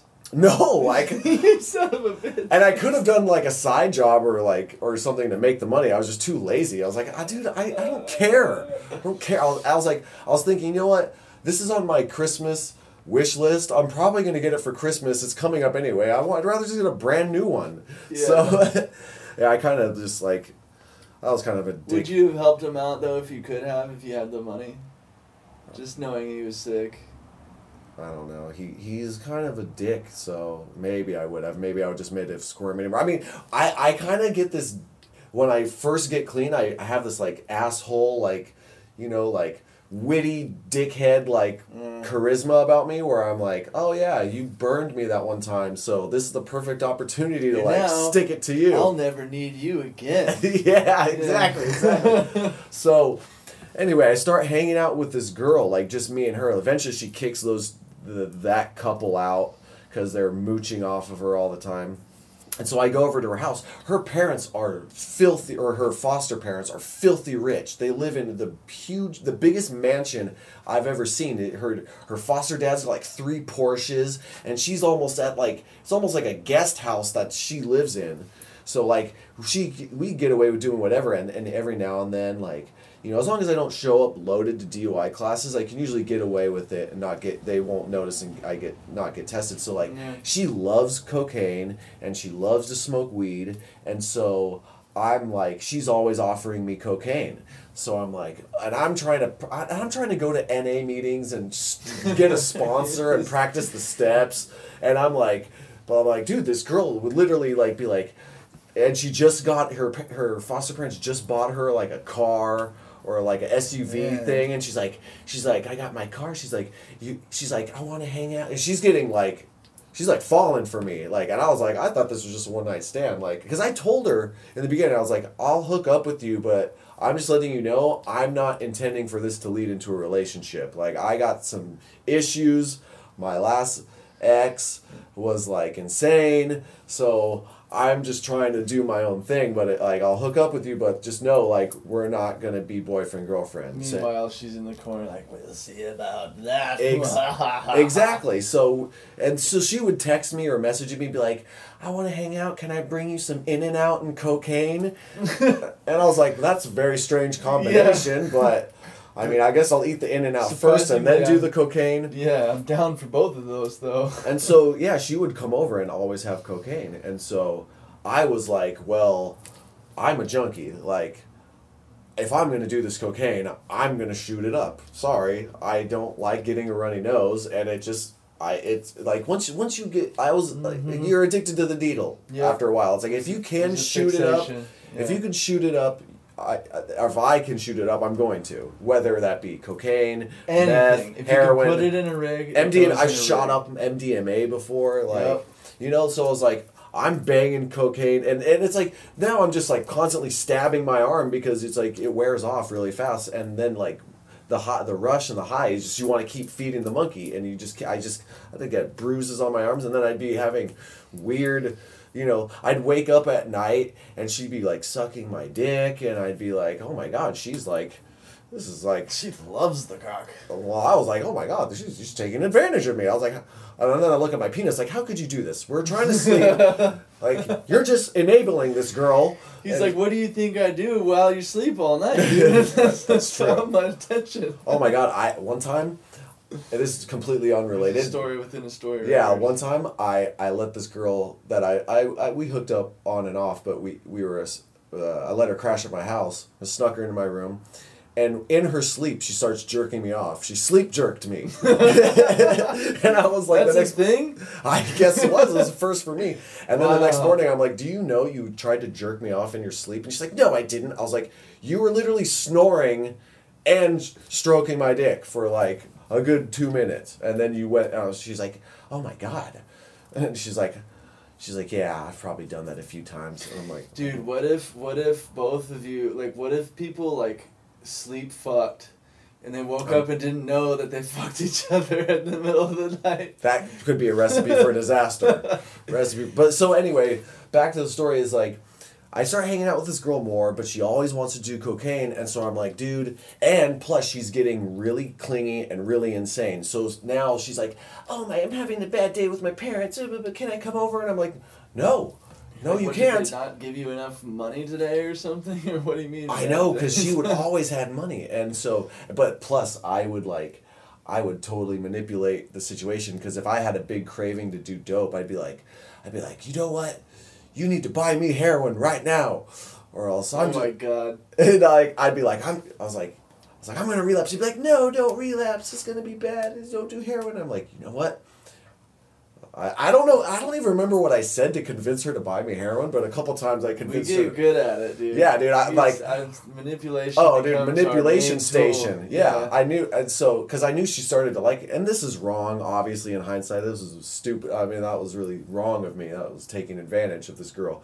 But she started to get really clingy and really crazy. So she would just start showing up at my house uninvited, and it's like Thanksgiving week. I have all these outside family visiting, and then she Oh, just shows up crying like, "Where's Brian there?" And I'm like you can't just show up at my house uninvited. That's not cool. My you're like high first of all, and my parents. are like- So now I'm like, oh, what am I gonna do about this girl? She and now she starts thinking we're we're dating. Like she starts saying to other people we're in a relationship, and I'm like, uh, did we not have this conversation where I said? But it's like, I mean, obviously I played kind the role. beyond that point now, you know. Yeah. She clearly does not care about that. No, uh, so apparently we're dating. Uh, even so, I'm like, oh my god, I have to do something about this because it's getting crazier and crazy. And plus, I'm trying to stay clean, but it's really hard when she's like, always has drugs to bring. Oh shit. So I'm like, fuck, I got to do something about this. So uh, I end up talking to one of my friends uh, online. Uh, who was I talking to um, about the situation? I was talking to. Um, I was talking to my friend and I'm like, I don't know what to do about this. This chick is like stalking me. I don't know what to do, and she's like, uh, she's like, you need to write her a letter and send it to her on Messenger saying, you know, I need to focus on myself. And, and she even typed it out for me. She typed out this whole letter that was not malicious or or not like. Uh, you know, degrading. It was like super sincere and genuine. Like, you know, I can't have you in my life. I had a lot of fun with you, but I just need to uh, not be around you. And so I copied it and pasted it and sent it to her and then blocked her on Facebook, right? Oh no. And so I'm like, okay, cool. And so I talked to Gabby a little more on Facebook, and, and then I, I, I'm getting ready for bed. It's like 11, 11.30 at night. I, I sent I sent it at like 10 11 Let, I, I swear to you literally less than an hour later I hear her pounding outside my bedroom window. She's she's she's drunk uh, and f- on something. And I think she was on some kind of antipsychotic medication because I would see like Ziploc bags of prescription bottles in her room. So I'm like, oh god, that was also like a red flag. Like, oh, she's on a lot of meds. Like, and I, and I think one of the I forget which med she was taking, but I I I heard that a side effect or if you mix it with alcohol, it can make them super aggressive and get blackouts and stuff. So she's drunk outside of my window and she's pounding on the window like Brian, let me in. and I'm like, what the fuck? I was like, oh shit. I was like, oh my god. Again, like hiding behind your bike. You're like, oh fuck, what do I do? yeah, yeah. it didn't fucking work, man. She's here now. I know. She's in the, Gabby's in another time zone. She's probably asleep or something. So I'm like, oh, oh no. And then uh, once again, the conservative straight white male comes in. Oh my god, what am I going to do? crazy girl outside my window. Damn, so she, I'm in a tight spot. She's she's pounding on the window, screaming my name, and I have neighbors literally right like I, where my window is, it's to the side of the house. So our neighbors are right there, and I'm like, oh, what if my parents hear her? Like, what? This is not a good look for me, bro. You know. So I'm like, I'm like, and I don't even open the the the blinds to see through the window because I'm like, I do not want to see the look in her eyes or the crazy on her face because that will haunt me forever. Like it's nighttime, she's probably looking really like scary, and uh, and you're probably thinking like maybe if I stay still and make no noise, she'll go away. oh well, my car was parked out there, so she knew I was there. I had a, uh, this 2000 VW Passat that I still have, and so I'm like, you need to. I'm, t- I'm not even opening the window. I'm like, you need to leave. You can't be here. You're causing a scene and you're being loud and disrupting my neighbors. Like, you have to go. And she's like, no, you let me in right now. Let me in. And I'm like, no, get out of here. You just get out of here. Get out of here. Just you get out of here. and so, uh, on, get. Finally, I'm like, I'm like, what can I say to get her to leave? And and look, I've never called the cops ever. So I'm like, uh, I, I'm like, maybe if I tell her I'm going to call the cops, she'll leave. So I'm like, I'm going to call the cops. I swear I'll call, I'll do it.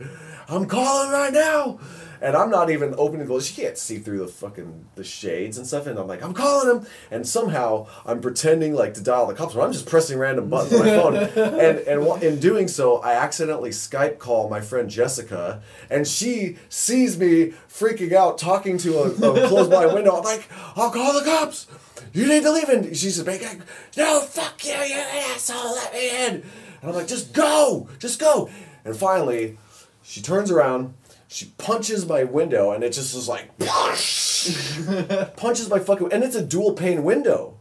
She punches that shit. That's like, what I'm saying, dude. Girls just go Hulk dude, out. She went, dude. yeah, she hulked out and Bruce Lee my fucking window, and I'm like, oh, and then I'm like, I get really Caucasian. And I'm like, oh, oh, oh my gosh. She punched my window. My security is currently threatened. Yeah, this is a th- security threat level this is reached orange. addressed immediately. Yeah, it's DefCon five up in this bitch. So she punches the window and she leaves, and I'm like, I'm like, oh, thank God that's over.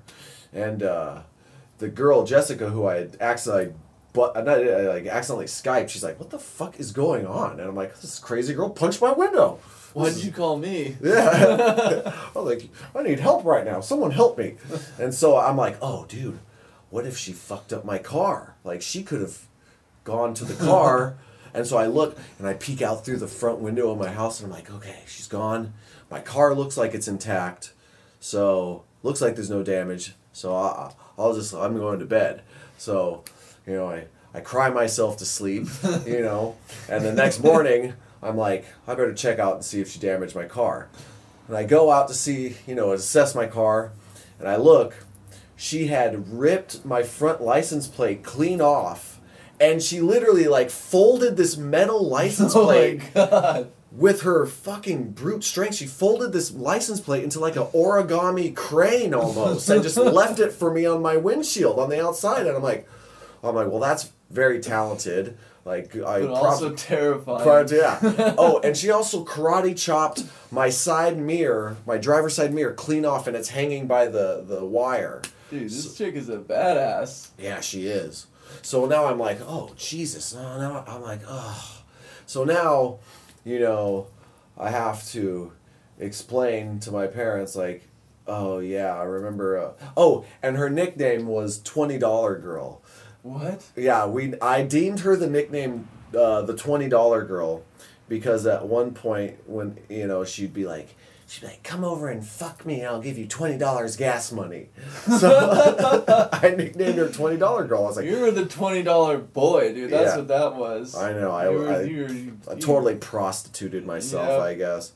I mean, I, I, I was like twenty dollars. I'm like, I was like, I kind of don't want to get up, but twenty dollars, twenty dollars, like fuck. So, uh, anyway, so you know, she's harassing me on other social medias that I haven't blocked her on yet, like Instagram, and then I'll block blocked her on Instagram, and then she'd fucking, you know, f- find my email, and she- so I literally had to block, and then she'd find my freaking, you know, my Snapchat, and I was just like, oh my god, this is. And then she'd make a new new account, Yep. so I'd have to block that account. I was like, oh my god, this is insane. So finally, uh, I'm like, I need to do something about this. Like, I'm not paying for these damages. Her family's rich, Yeah. and so uh, I I take a few days to you know. To just just to take in everything that's happened, and I finally get a hold of her somehow. Oh, I call her on a different phone number. I, I borrow my friend's phone, and I get a hold of her. I'm like, uh, I was like, okay. Uh, oh, and in the process, I, I tell one of my other friends, uh, I tell her, like, what happened, and she was like, she's like, who is this girl? And I, I tell her her name. She looks up, like, this is literally like a day or two later. She types her name in the search bar out and San Luis Obispo County Jail's website. And lo, lo and behold, she's in custody oh whoa. and her charges were she had like five different convictions she had a, a drunken public she had a, a myriad of different uh, drunken disorderly uh, resisting arrest and assault assault on a peace officer so apparently she was either driving drunk or like It was was probably that same night. One of your neighbors probably called the cops on her and they found her. yeah i think they might have and so She just threw a fit with them. So she got pulled over by the cops either that night or the night after and got in a fight with the cops and she had assault on a peace officer. That's like she had two felonies and like two, three misdemeanors on there Oh, amongst shit. many things. I think I screenshotted it. I was like, "Wow, that's impressive." so she's like, "Yeah, she's in jail right now." And so I'm like, "Wow, her parents are probably about to." She's never been arrested a day in her life and she's always prided herself like I'm never gonna get arrested. I'm too good for that. I'm too smart for that. And I'm until like, she met Boho Ball. yeah, God, That's all it took. dude, I know, and and it's fucked because like I used to have this reputation where people are like, oh Brian, your sexual escapades, women are never the same after meeting you, and I'm like. I didn't. I didn't want this to happen. This is not my fault, but I mean, I played a role in that. But uh, in hindsight. But so now I call her like three or four days later, and I'm like, "Hey, what's up? Uh, you kind of need to pay for these damages to my car and my window." And I was like, I was like, I I forget exactly how the conversation went, but it was the same thing. do it? Uh, this is what happened. So, so so she was. She did the same thing your your girl did. She starts crying like, "I'm so sorry. I didn't mean for that to happen." And blah blah blah blah blah. And like I was blacked out. I was blacked out. And, blah, blah, blah. and I was like, You're like, I know. I was like, I forget what bullshit I made up, but I, I, I definitely didn't. I, I definitely stretched the truth as to why I blocked her or something. And so now I was like, well, yeah, now we can't be together because my parents hate you. So I kind of used, uh, shoved that excuse in front of why, because I was like, dude, I was so bad at breakups. But she was like, She's like, "Oh my God, tell your parents I'm sorry." I'm like, "Yeah, uh, yeah, you need to pay for these damages because uh, I can't. I'm not working right now, and plus, you did it. Uh, so, Yeah. and my parents literally made me file a police report, which did nothing. The police don't give a shit. Dude, no, they suck. The police don't do shit, and, and so I was like, "Well, that's not going to do anything." But I just did it to appease my parents because I'm like in and out of relapse, so I'm trying to do whatever to like keep them off my back. So I was like, "All right, whatever. I'll file a police report as long as you don't just don't catch me fucking getting high." I guess so. Uh, Please don't catch me getting high. Yeah. So just don't do that. I'll do whatever it takes. File a police report against my this crazy stalker. All right, whatever. Just let me keep getting loaded. Who was apparently my girlfriend. Who was apparently my girlfriend. Yeah. So then, I get a call. Have DK let me in, huh? Or one of you guys? What's that? Can you one of you guys let me in? Oh, you're locked out. Yeah. Oh, what the fuck? Go to the dining room. All right, here. Let me pause. A few moments later. All right, sorry about that, you guys. Our friend Hammer was locked out of rehab, so we had to let him back in. that was random. It sucks when you get locked out of rehab. I was kind of scared. I thought Hammer was going to murder us for being loud or something. I was like, oh my god, Hammer's outside the counseling I window. Huh? I didn't even know it was him at first. I thought it was like some random homeless person. it's like, oh shit! Hey, things things Run happen for like your that. life! Okay, so where were we at this story? Okay, so, you know, she's like, I guess talking to her mom about the situation. I mean, her, her parents bailed her out of jail, and they're probably already upset with her, you know. Uh, and so I get a Did you call- ever meet her parents? yeah, I was cool with her parents. Like, and it, it was crazy because, like, you know, she would have like different drugs and stuff, and I was like, I'd be like, oh, let me have some. Like, one time she had a she had a pookie that had all this uh in the bulb. There was still a bunch of meth in it, and I was like, yeah, let me go. So she fucked around with that shit too? She, yeah, I mean, I she didn't really, but I guess she had some. And I was like, let me get some of that, and uh, uh, I went into her bathroom. this is so Let me fucking rinse out your pookie. dude this is so embarrassing but i had uh, all these uh, old uh, syringes and all the all the needles were like broken off Oh, you boofed it. yeah, Yeah. I, I, I, I filled the the pookie with some water and I shook it up so it dissolved and then I boofed it in her bathroom and then I was like, all right, this feels pretty good. Yeah. I think I had some heroin too, so I boofed a goofball. But yeah, Boof to goofball. Boof to goof. I got So- goofy and boofed it. So so up to this point, I get a call on my phone. It's this girl's mom. It's it's twenty dollar girl's mom, and she's like, she's like, you know, you need to leave my daughter alone. I'm like, your daughter needs to leave me alone. Yeah, Excuse like- me, she's showing up at my house punching windows and shit. And she's like, oh, well, guess what? She doesn't have any money, and I'm not gonna pay for it. So there. And I was like, um, You're like, she always has at least twenty dollars. I'll tell you that. That's funny. So then I'm like, okay, uh, lady, first of all, you know, if you want me to take this to a small claims court, we can totally do that. I I don't mind taking you to court over You this. step in the ring, go toe to And she's with like, me? she's like, she's like, yeah, you're gonna pay. You're not gonna pay money to go to take me to court for a for uh, the twenty dollar window or something. And I'm like, uh, that's a dual pane window. You don't know what kind of house I live in. First of all, second of all, there's damages to my car. I was like.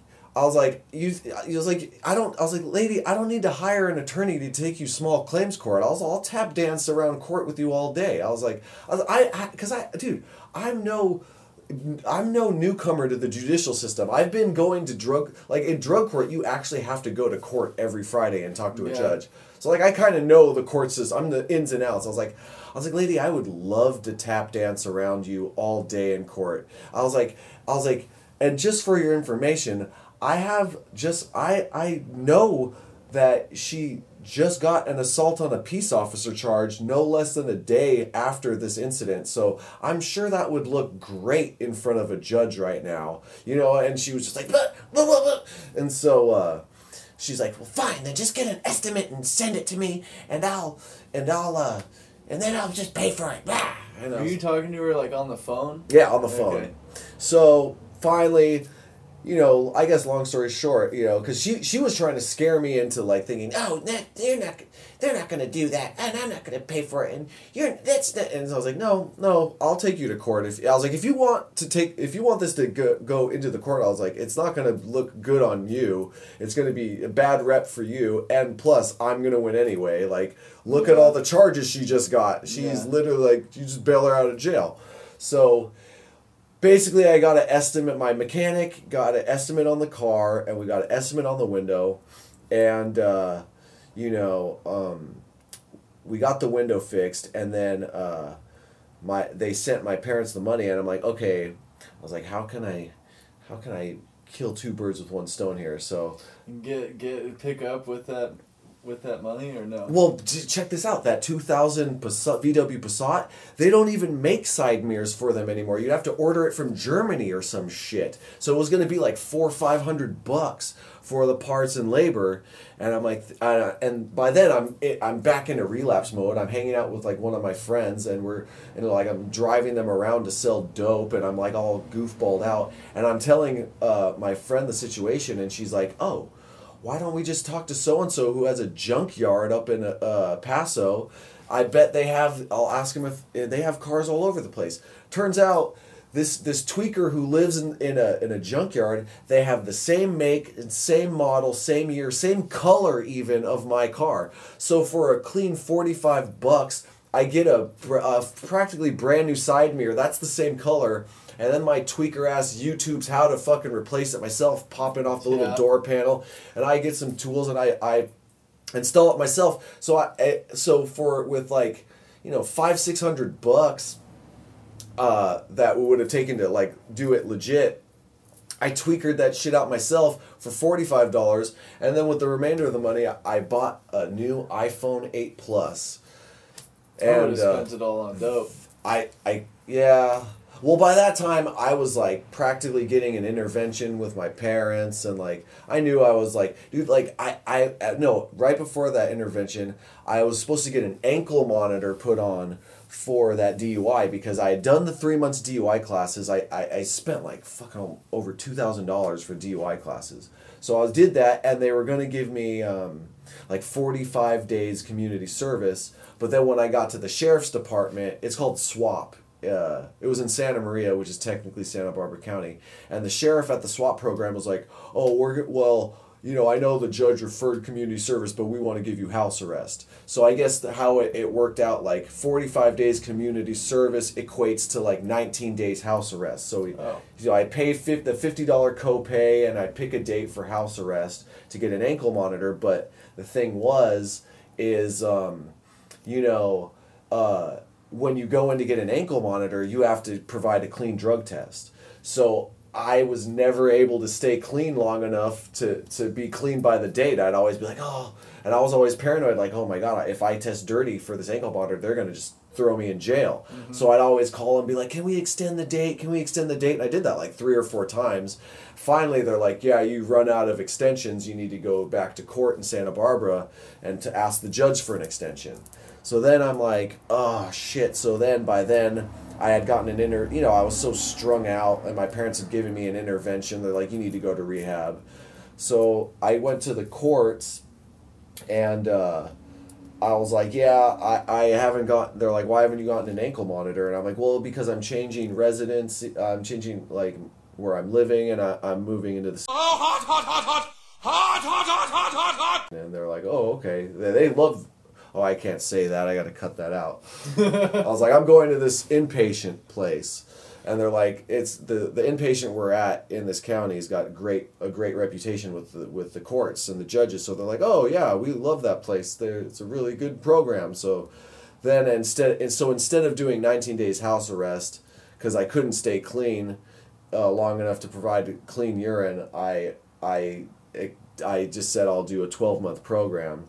and literally the the day uh, I had to drive back to court and provide pr- like paperwork showing I was going into there, because I, I you know I got a call from the board of directors here saying I got accepted. And like, because I was like, well, what am I going to tell the judge? Like, I haven't gotten accepted yet, blah, blah, blah. And then I get a call saying, yeah, yeah, when can you come in? It's showtime. yeah, it's showtime. Yeah.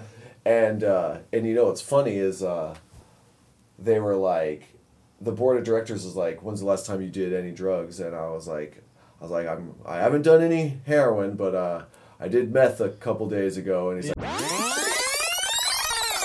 Right. So he's like, he's like, okay, well, you know, uh, we'll set the date for seven days from now.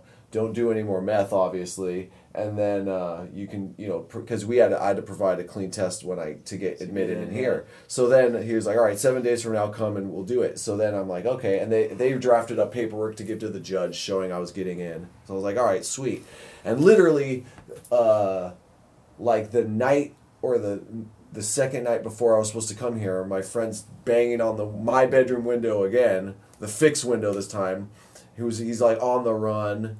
He had just gotten kicked out of this very program, and uh, he's on the run, and he's he's like had. Uh, he was like trying to get take a, a greyhound or a train out of state to like hide out because he was court ordered to be here and he's looking at like you know like maybe three with half yeah, jail time. So he, I, I was like, all right, I'll let you crash at my house. And he's got a safe, a digital safe, and I'm literally recording a podcast in my studio with a friend, and I hear the boop boop boop boop of the safe, and it pops open, and then I'm like in my back of my head while I'm recording a podcast, like, this motherfucker's got drugs. He's like, he's gonna. He really thinks I'm gonna let him crash at my house and he's not gonna give me any of those drugs? He's gonna give me some drugs. I'm getting some drugs.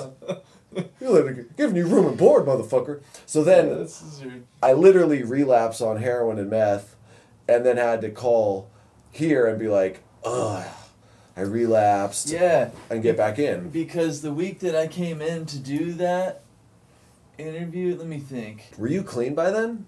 Yes. Well, okay. So I came in. I did. I'm trying to remember. Yeah, because I came in for an interview. Interview once, Mm-hmm. and then I I and then. They were like they were doing the keep calling me every day thing, and then I relapsed. Or no, no, I came and did the interview, and he was in, and I had a pending court date Oh, okay. and and he was like you got to deal with that first Uh-huh. you know and then and then let me know he said call me every day though in the meantime Yeah. and like i had just this is the dumb thing it's like i do this all the time i'll like get almost all the way through kicking and then i'll use again and then like once or twice and then i'll go to kick again Yeah, I'll do that like over and over shit. again so like the day before my court date i'm like i'm like up all night tweaking over this this this AutoCAD drawing I have to finish for work, Yeah. and uh, and and that was just a fucking bad night, dude. Like I just, but in a lot of ways. But anyway, like I end up showing up to court, all picked out, Oh. and and and and just loaded as shit, and the judge is like, "This motherfucker is high as shit. Remand that asshole. You're going to jail for 21 days." what? Yeah, and for a dry out, and and uh, that's what happened. They like rushed me out of there too. He's like, he's like, take him out of here, because the lawyer's like, wait, wait, wait, you know, like this is blah blah blah. You know, this is. I was going to, you know, the stupid thing is, is is I the the charges that got dropped already Yeah. because it was a bullshit charge. I wasn't even there for a drug charge. I was there for this for this. It was just stupid. It was something that was should have been like obviously. No, like like I shouldn't have been getting in trouble for this. It was like it was like misappropriation of lost property because I had somebody else's ID in my wallet. I didn't steal this ID. I didn't even use it to do anything. I just had it, and they saw it when they, at one point when they were asking me for my ID. But anyway, the charge got dropped because it was dumb. But I was on informal pro- probation, So. so I had to go to court for a probation violation hearing. So I, didn't, I wasn't Oh, have the record, Jesus. and then they violated. And me. you being a drug addict doesn't help so matters. so I show up to court and I'm loaded, and And and this guy's just talking about that. The judge is like all on that shit. Um, and, and and the lawyer's just like, don't say anything. I'm gonna talk to him. You know, like he's the whole time he's telling me that. Yeah. But then he, the judge starts going off, and I'm just I just want to tell him like, dude, this like we're not here for this. Yeah. You know, like like and he was trying and he uses this whole me being high in court thing as uh, to and then he violates my probation for that for that charge just because I was high, which had nothing to fucking do with the charge. Oh, dude. But then he was pissed, dude. He was just like.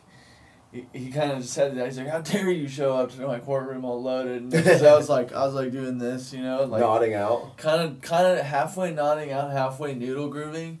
Oh, it was bad sweet. news, and it's so funny because like they took they took me to jail, and then I was supposed to go to. Uh, I went to court like like three times in that twenty one days, and then I I'm one of the other times I went to court. The the the guy didn't even like.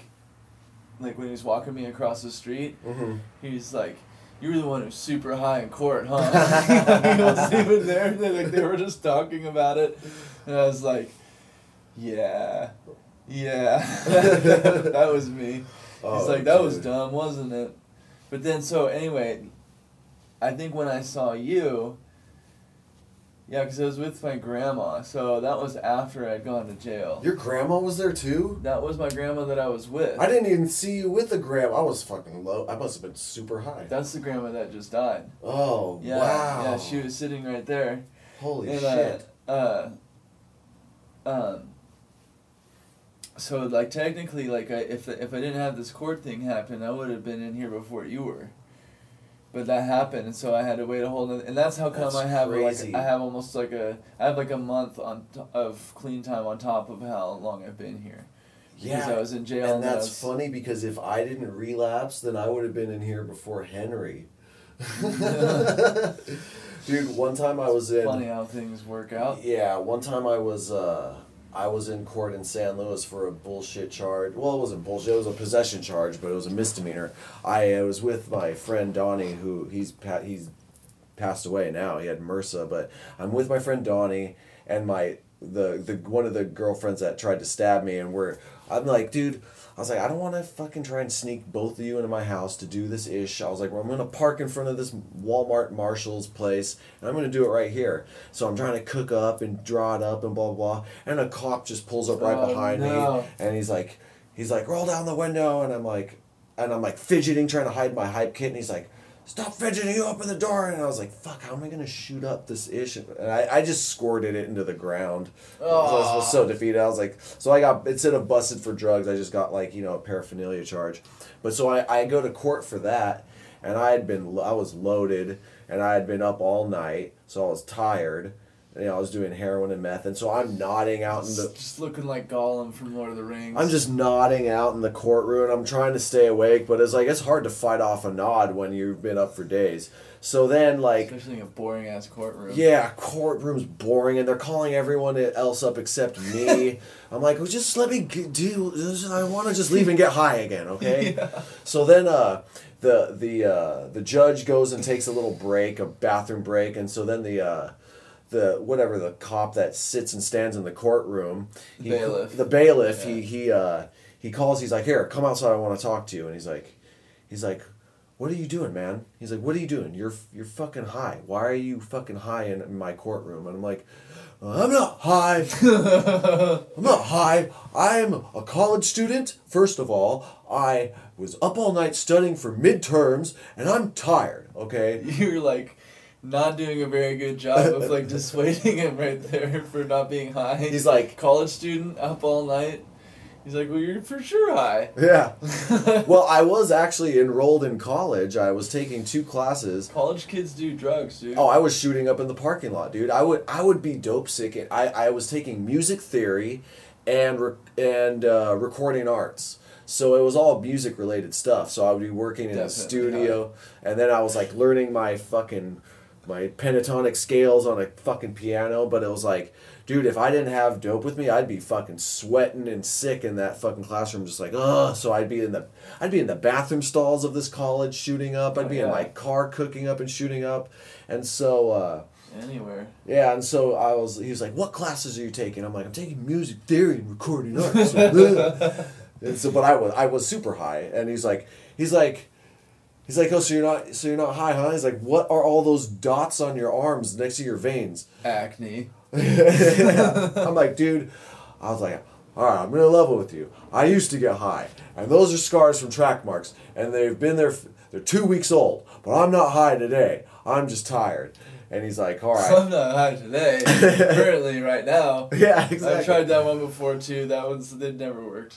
No, and so he was like, "All right, well, I'm going to check your pulse," and he's like, "We'll see it," because I was like, "Check my pulse." I was like, "What does my pulse have to do with anything?" And he's That like, means that I'm gonna do a thing so I can arrest you afterwards, and so I can say that I did a thing to be able to arrest well, you for. get this. Like, I guess when you're do when you do heroin, your pulse is sl- is slowed, so it's slower. So he's like counting the the beats per minute from my heart from my pulse.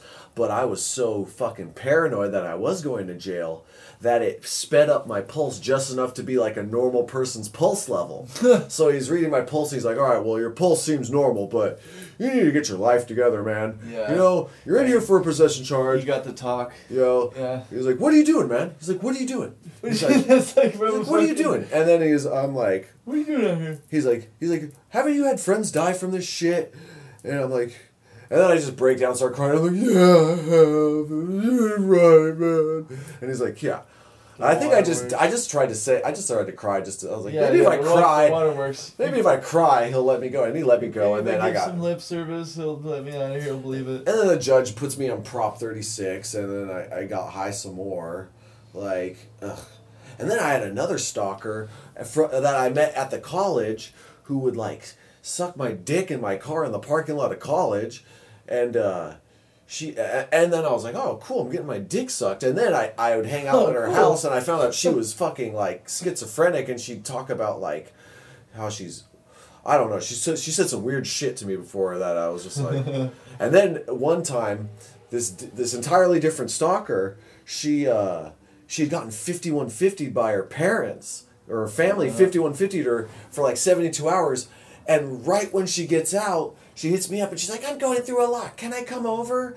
And I'm like, uh, okay. And uh, I feel like this happens to you a lot. oh, dude, I, I used to I used Like to twenty dollar girl fits the bill for for bow ball type chicks. Dude, I, I used to date complete psychopaths, and it's nothing against them. They were very sweet girls, but when they were nice, but like, I I dated a lot of crazy girls, and I'm trying to Dr. Jekyll, Mr. Hyde. trying to talk to my Genesis counselor about that and put an end to that because, dude, like, I don't want to get stabbed anymore. Like, I've gotten stabbed and attempted to be stabbed, you know, Anyway, so more times than I need. So fifty one fifty girl. She comes over, over. and she and then she tells me how she got fifty one fifty, and I'm like, oh god. And then she starts talking about like, uh, she starts saying the weirdest shit that just doesn't make sense. That when you know, like, I can't even like, like reiterate what she said because it was so crazy. But it was like it was something that made so much sense that you like it was scary. Like, oh,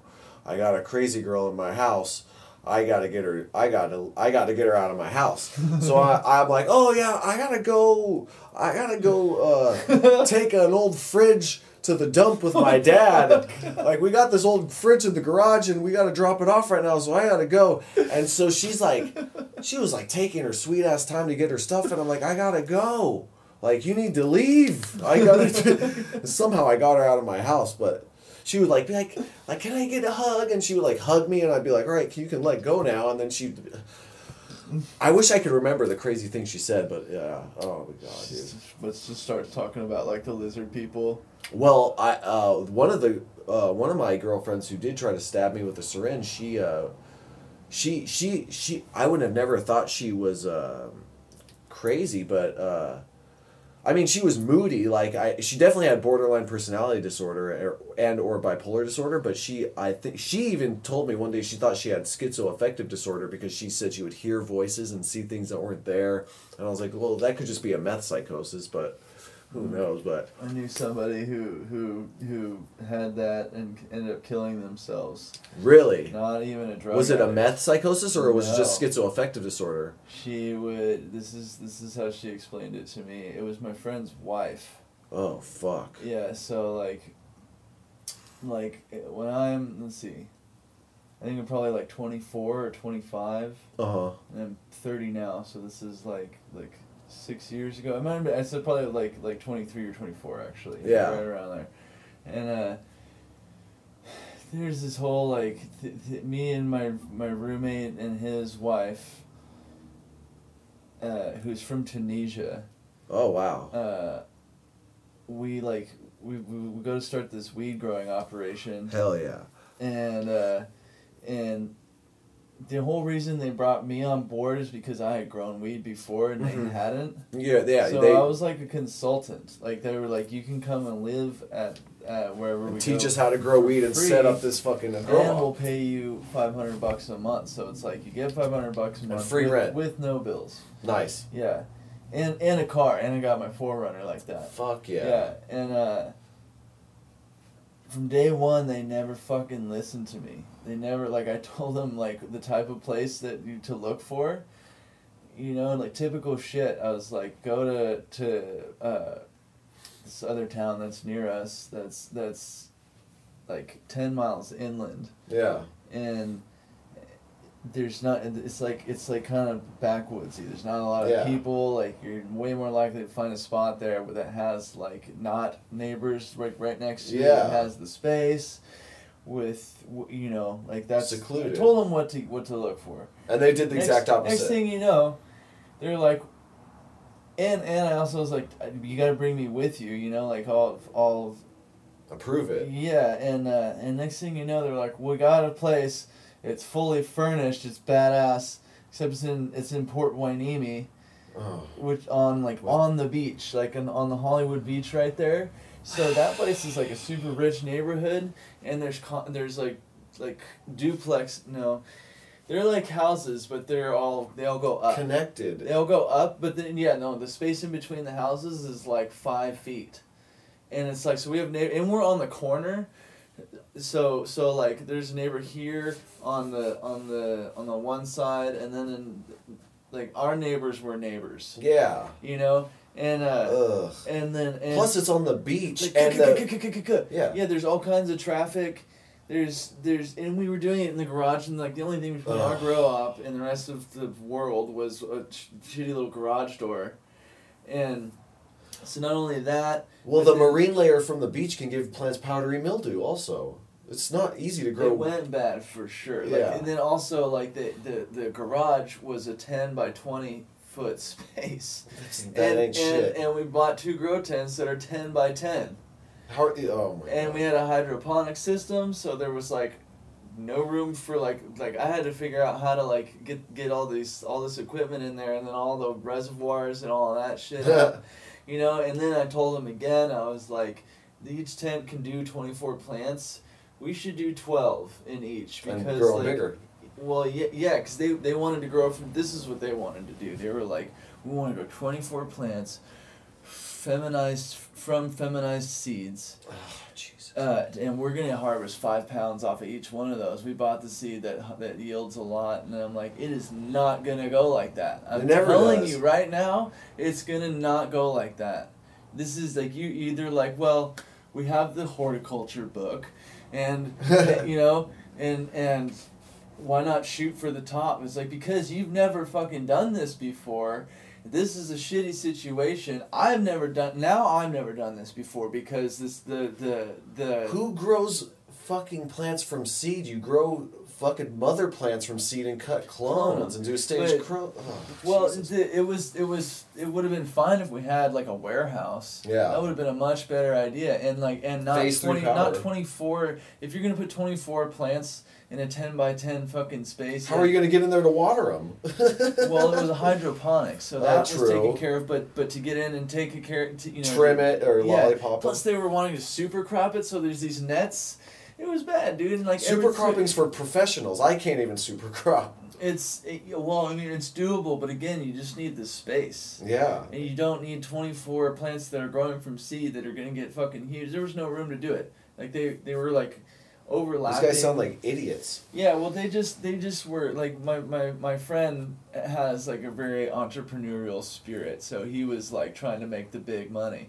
And like and then his wife had had sold her condo that was in Tunisia and got 80 grand for it and was Oh, dropping all this money in it.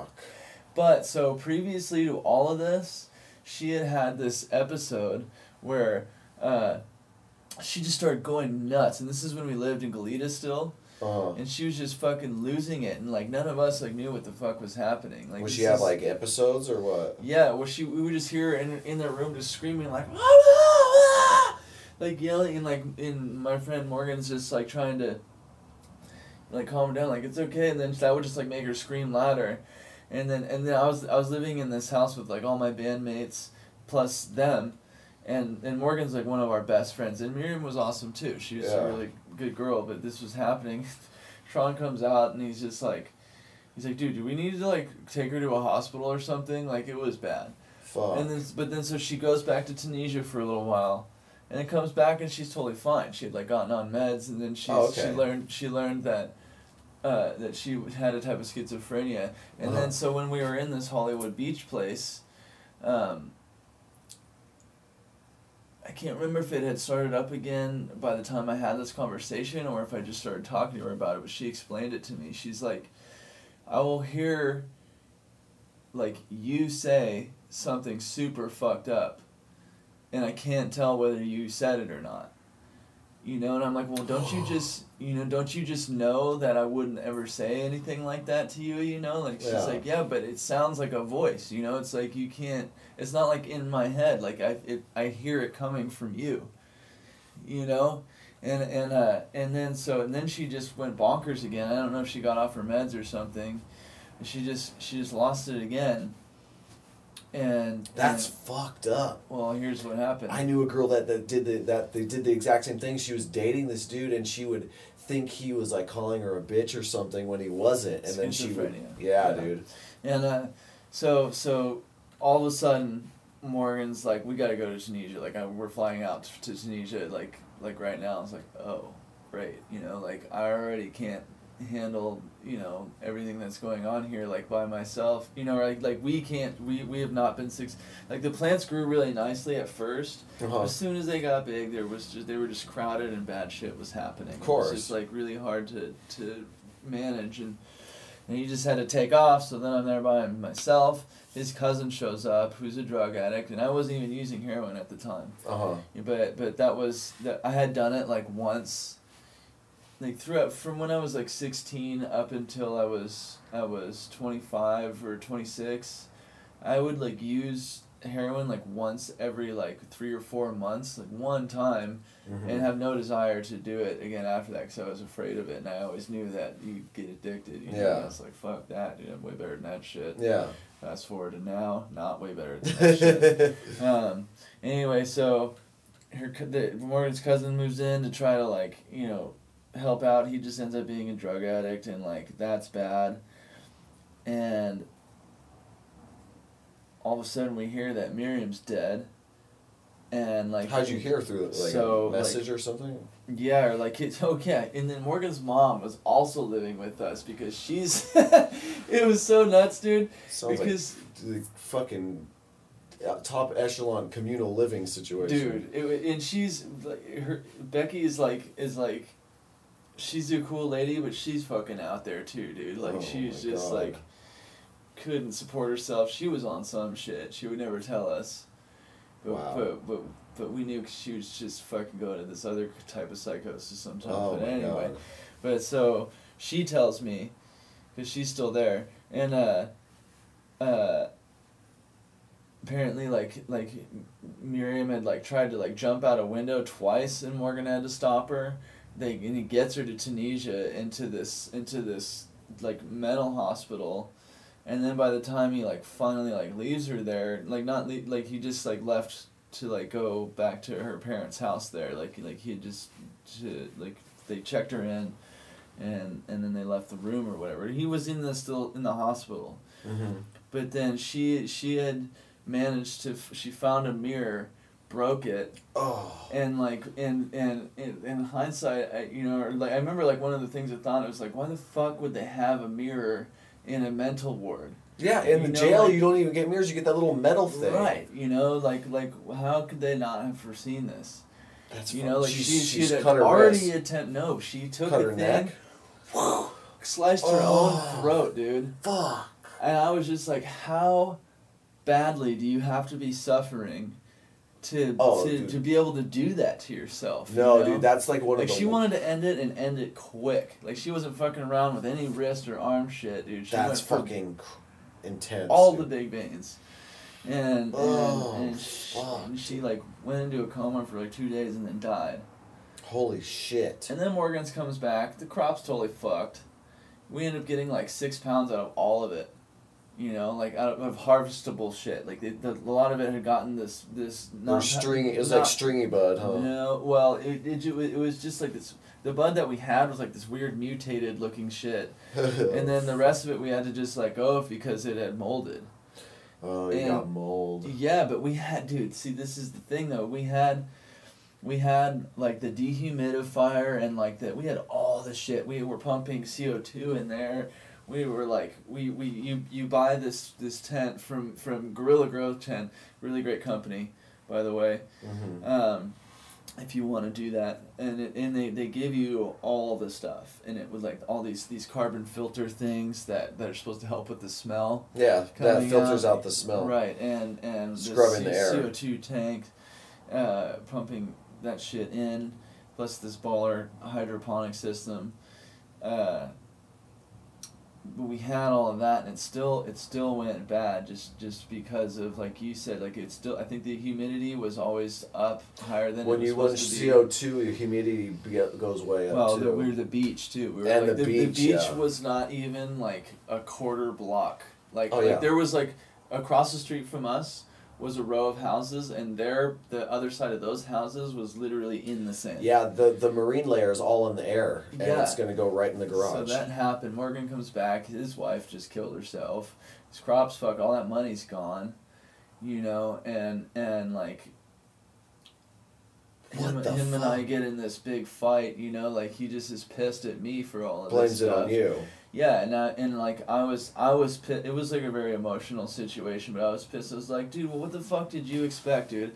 I told you, yada yada yada, and you guys didn't listen to anything. You know, it's like, and I you, can't expect me to have handled it all. Like you, you want me you wanted me to come and just work some fucking miracle here, Yeah. and I couldn't. You know, like what what do you want me to say? And he just was. I mean, I I don't I didn't blame him, you know, but I was. Uh, like I said, it was emotional, but but uh, that all that all happens and then we just have to like eventually just cut the loss i mean we sold the six pounds for like How much did you get for the six pounds?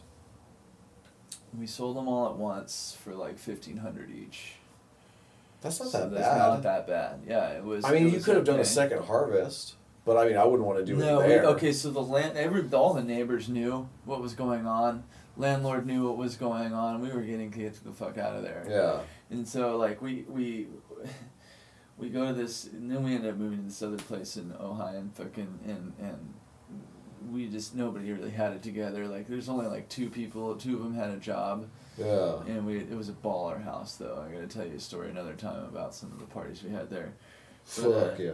But uh, we had an atrium in our house. Oh, what? Anyway, but then he ended up having to sell off all the grow equipment like for half the fucking price, and, Yeah. and uh, it was just all bad. Dude. Where where did you end up go, going after that? Because you guys kind of went your separate So, ways after that, No, right? no, no. We we we had our we had our tiff, but like we we didn't like become not friends. I know, but you guys are still living. Yeah, we moved from there. So I quit my job to go do this. Oh. So now I don't have a job. My car's fucking breaking down because we paid five hundred dollars for it. and like and and nobody has anything you know like like morgan just still has his job and and we move we we moved to ojai with um uh, with some other friends of ours it ended up being a very bad decision. And Morgan's brother, who's a complete piece of shit. Mm-hmm. Like Miles is like one of the worst people I've ever met, dude, in so many ways. Yeah. And uh, and we go there, and then this is then that that that house in Ojai is where I meet crazy car chase girl, and and where I get hooked on dope. Cause we got we let this one guy move in. He's got a script for fucking Roxy's. oh, so you got hooked on Roxy's first? Yep. And then and then like we were smoking Roxy's off of foil. Cause I wasn't shoot. I, you know, like I still had that barrier. Fear, fear of yeah. needles. Well, it wasn't a fear. It was just more of a fear of like what Getting that would addicted. mean. You know. Yeah. And uh, um, then the Roxy script goes away. Wouldn't you know it, I'm sick. And so I I start having to get dope. And then that starts that whole. Were you snorting the dope at first, or were you smoking it, or no, you went straight? went, no, you know, yeah, I was smoking it off the foil first. Yeah, I was freebasing it, and then, but then it didn't take very long. Like once, once it became apparent that like, like the first time I gave up, you know, and I was just like, fuck it, I'm just gonna be a junkie. yeah. That was easy, you know, like it wasn't a huge barrier, but. anyway, I mean, like that's just that's just my experience with the with the schizophrenia, and I just tripped out on what that would be like. You know, it's like, well, Oh, dude. you know, No, I know. I'm so crazy thing. thankful I have at least a certain percentage of sanity. I mean, I'd say the worst things I deal with are ADD and AC, ADHD and OCD. That's the worst. But it's like to hear voices that aren't there. I can't and not imagine. being able to tell that they're not whether they're real or not. Like I can't even imagine Well, what that's I've, like. I've had that in a meth psychosis. Like, I would be up, and it wasn't even just the meth, it was the fact that I'd been up for, like, after I hit the three day mark of no sleep. Right, but then you're like delirious in that state, so that like kind of checks out. That's kind of happened to me too, where you're like, "What? What's that? What was that? Did you hear that?" Mm-hmm. Kind of thing. That's different though. It's like imagine being in your normal right s- state of mind. Yeah, that And sounds that happening. awful. So it's like, because at least if you're up for three days and you're on a meth psychosis, you know that's what it is. Yeah. You know what I mean? And- But if you're not, then you're really you're just like, what did what did he just say? You know, what did that person just say? Yeah. Nothing. You're like, oh fuck! I, they just I just heard them say, your mother sucks cocks in hell or something, you know, Yeah. or something like that. No, It's I know. crazy, and, man. and the fact that it's so unbearable that someone would slit their throat, that sounds fucking like miserable, Yeah. miserable experience. I tell you, I did not even know what to say to Morgan when he got back. I was like, I, no, what dude, what, what can I- you say? Nothing. What can you say? There's nothing you But can you say that makes the situation better. You're right, but you have this need to say something. You know, like you, you just like it's it's like what he just just play out the scenario. So he like walks in the door and you just say nothing to him. I mean, You the know, only like- thing I could think to say is I'm really sorry that but I that didn't want to say that because I'm like that just is kind of like cheapens it. You know, like it takes it almost like I'm sorry does not cover like the severity of the No, of the it- situation. but the- I don't you know? think It's any like, I words- almost don't want to tell him that because like that's not good enough or something like that. I was really at a loss, you know. I just I think I just gave him a hug, you know. Yeah. But uh, yeah, it was it was a fucked up situation. I felt really bad for for him and for her. Like, I remember when the first time she had she started freaking out. It was like her birthday at our Goleta house, and like she had been freaking out. So all of us in the house decided to like try to like cheer her up with like a birthday party, you know. And we got like the happy birthday, and, Yeah. like this, this, and that. And she like, you could tell she was like she when she came in she was like putting on the the the face you know but then she disappeared in the room right away and then like immediately went into this crazy fucking thing like that almost like pissed like like upset her more you know because Yeah. i don't know it could have triggered like more of voices and stuff. i don't know but but uh it was it was bad and it was like nothing could reach her you know like nothing could like break break what was ever happening to her Mm-hmm. nothing could uh like you there's no way nothing you can say to her to make her like j- y- you know like like i feel like in situations like that where people deal with at least equally traumatic things maybe not similar as like as like the the hearing the voices part but usually you can tell somebody something you know or give them a tool you, you know like when people have uh, claustrophobia and you're like this is your personal space, and you hold they, you teach them to hold their arms out in front of them. Like Yeah. nobody can enter this space. You, that's your safe spot. Blah blah blah blah blah. Yeah. There wasn't anything like that. Like you could do f- for her. You know, it's like I'm pretty sure whatever like I was telling her, there was some other voice Telling her the exact opposite. Right, like ten, it, eh, like explaining to her how like how I was like you know it was a manipulation or something like that. You know, like cause, cause she, she would just freak out. You know, either that or it was just simply too much for her. You know, like there wasn't any tool that would work even. Yeah, and what if don't she? What if she didn't? What if she was still taking the meds and they weren't working, so she felt no hope? You know, like I can't even imagine what that's like. But I, I, mean, don't know. Yeah, I, I never figured out whether she like were, like I think she just I was pretty sure that she had stopped taking the meds. I think I think Morgan said that, but uh, uh. Yeah, like that never that never came up. I think she just progressed bad enough to the point where like it was too late. She was already like wanted to escape it so bad. Yeah. You know, like it was it was crazy. Like there was no like I feel like people usually think about killing themselves for a while before they do it. Oh yeah. You know, and it wasn't like that with her. She was just like, "Oh my god, I need to immediately die right now." You know, like there was no like weighing it out or anything. It was just like pure it must have been just pure agony, you know, pure torture to be to be that bad, you know. Especially if it wasn't happening before, and then like you feel like you're never gonna be back to your Right, you yeah, that was probably part of it too. Like, I don't even know if there was like any of that. Like, I should kill myself because I'm never gonna be well. I think she was just more like, uh, like, like that that that current moment and right She's then. like I cannot take this anymore. Right, you know, that's as far as it went. I don't think she even had the capacity to like see see Analyze beyond it, you yeah. know? yeah. She was just in it.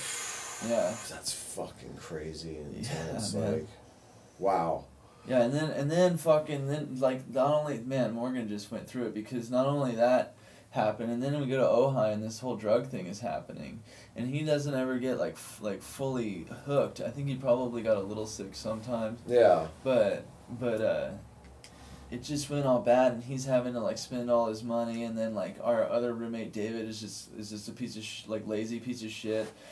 Nobody's cleaning and, and Everyone's David, getting David's, strung David, out. David's always like like makes like they would drive to work together and David would make him late every day. So then Morgan gets fired with David and doesn't have the job and like and and his brothers he's having to deal with his oh yeah his mom still lives with us in his room so he doesn't even have a fucking room really like he's in one of the offices oh my god. yeah and it was so bad and then like I, you know So was, there was only like there was like there was a period of time like right when we moved into that Ojai house that was really fun because we had a pool and we were like we were throwing huge parties there. We were like jumping off the roof into the pool. And We had like my buddy Max is a DJ. He would show up with all his lights and equipment and shit, Mhm. and we'd have like these ragers. yeah.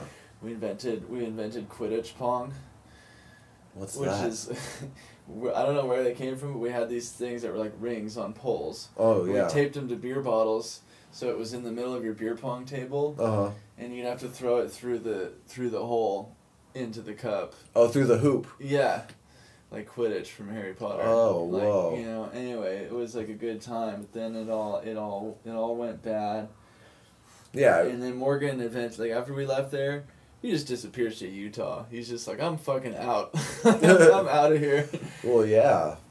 And one time, like, Geographical relocation. yeah, one time like uh, it was Halloween that year that we moved into that place, and we go downtown to Santa Barbara, and and he uh, and and he gets all drunk, and like gets in this big argument with David over something stupid, and then I'm driving home with him, and he just starts to cry, and and pretty much expresses to me that he like never really dealt with Miriam's death because he didn't. Like when he came back, he had all this shit to deal with. Yeah. He had this fucking failing crop. We had to move out. We had to fucking clean the place. We got so coked out one night trying to fucking, uh, trying to trying to like do like a massive amount of work. Like we had to like clean up the entire grow room. Like we hadn't done shit, and we were getting we like the landlord was coming for a walkthrough at like 10 a.m. the next morning, Oh, and it was like fuck. midnight. we're like huge lines, and just like like like before the landlord came, like I was just like like I crashed. I was like, no more cocaine was gonna help me Yeah. at that point, you know, I was like, oh my god, dude, I'm dying here, and like we still had like a, like a little bit more to do, and somehow managed to get through it. It was so hard though. So he had all of that, and then and then and then we moved into Ojai, and like there was no time for him to like grieve, you know. Oh yeah. And there was, and then I think that's why like another drugs were around, and and that that him doing that like prevented him from from dealing with with Oh, yeah. felt about that too. He's burying know? that shit inside I don't think him. he knew he was doing that, but that's what was. No, of course not. Yeah. And then, but he breaks down one night, you know, and I just like again, I was like at a loss of like what to say to him, you know. I was, I was just like kind of let him talk to me, you know. Yeah, sometimes you, the best thing to do is just listen. Yeah, and I just kept like I almost felt like an I'm like I hope he doesn't think that like like that I don't want to hear it or something because I was just like uh huh, yeah, yeah man, you know like doing that which is you know could be perceived as like that I don't care you know Yeah. I mean I'm pretty sure he didn't think that but like anyway I just it's another moment where I didn't know what to do and he just honestly I haven't talked to him in a while, but I think he, he he him and his mom and then his other two other three brothers besides Miles. Miles is fucked off somewhere, Yeah. you know. And his dad, Morgan's dad was also a piece of shit. Uh, who was around sometimes. He was in jail like the like, like when we first started doing the the the grow up, but he just took off and and um, last time I saw him was was when I was in the first rehab. And he came and visited me in there, Yeah. and I was trying to get him to bring me dope. I was like, dude, and then he just he like kind of just wouldn't, you know. Yeah. He like flew in with his girlfriend, who's like a good girl, and like she couldn't know, and like this, this, and that, and then and then I haven't talked to him since then. Fuck. So, um, let me ask you, what do you feel is different about your experience now in rehab than when you were just in the your last rehab or in your you know your during your addiction like because um I honestly feel like since I've gotten to know you know you you definitely kind of get it and you kind of get what is required of you to stay clean you know for the most part i mean i know and i know you always say like sometimes i have to admit i don't know everything or i have to admit that Oh no, I uh, have to never that I don't know shit. yeah That's that's that's a big part of it for me. It's like if at any point I uh, think start, i got this Right. If I start thinking I know what's going on, and that I under you know I I've I've learned enough or like or like that I've I'm good at this, then then I I'm really like weary of that. You know, like I just. I don't, I don't, I mean, at least right now, dude, I just don't really make decisions for myself as far as my recovery goes. yeah you, do know? what's suggested of you and you know that's for you the know, greater it's kind good Of like what Gurr was talking about at the at the meeting. Yeah. You know, like just just giving this place. There's we've heard it a million times, man. I mean, like it's like you know you know what the what the paradigm is for a successful recovery. yeah You, you life has have has had to have bitch slapped you hard enough down to the ground that you're not going to try to pick yourself up by yourself. Like you need some something to help you. Outside of yourself Right, like call it whatever you want, higher power or, or, whatever. But for me, like for me, I just all I had to know was that I couldn't do it by myself, yeah and that. But then I also believed that I that I that I could do it, that I could cease to be in active addiction. You Yeah. know, like I could recover. So so, I keep those two things in mind, and then as far like CRC, is uh, uh, that's the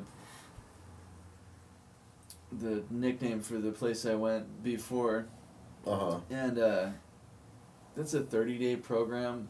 So like, there's that kind of difference too. yeah You know, like that's thirty days. isn't enough time i don't think It's a good place to get healthy. Yeah, but I like, mean, mm. you're slung. You're you're like placed in a slingshot and flung back into society, and it's like thirty days. I don't think is adequate enough tools to like actually f- Right. really dig deep inside of yourself and see what is it about what's going on inside of me that's making me have to f- fucking use drugs or, alcohol and or alcohol to deal with the outside world and deal with my past and deal with all Well, this I shit. learned all of that there. That's that's what happened. I learned all about my addiction there, like all the science behind it and exactly what was going on in my head.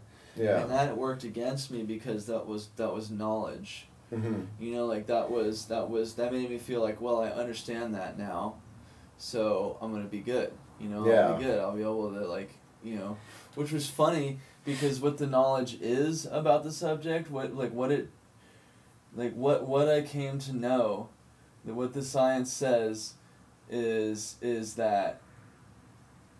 The science and knowledge won't help you. it's not gonna save you. No. It's a disease of choice. Your brain's fucked up, so you can't think your way out of using. Your reward center is hijacked. Your your your cerebral cortex, like where where your personality, your thoughts, your memories, your ability to reason, your ability to uh, uh, discern right from wrong, uh, good and bad, and and and uh, it uses that to its own means to get the chemicals. yeah. So it's like you are no longer in control. That's what the information says. hmm So it's ironic that I thought that that knowing that was going to help me out at all, you know? Yeah. But that's that's exact. I mean, there's a perfect example of, of that in action. So so it's like the the uh, the difference in the place is a thing.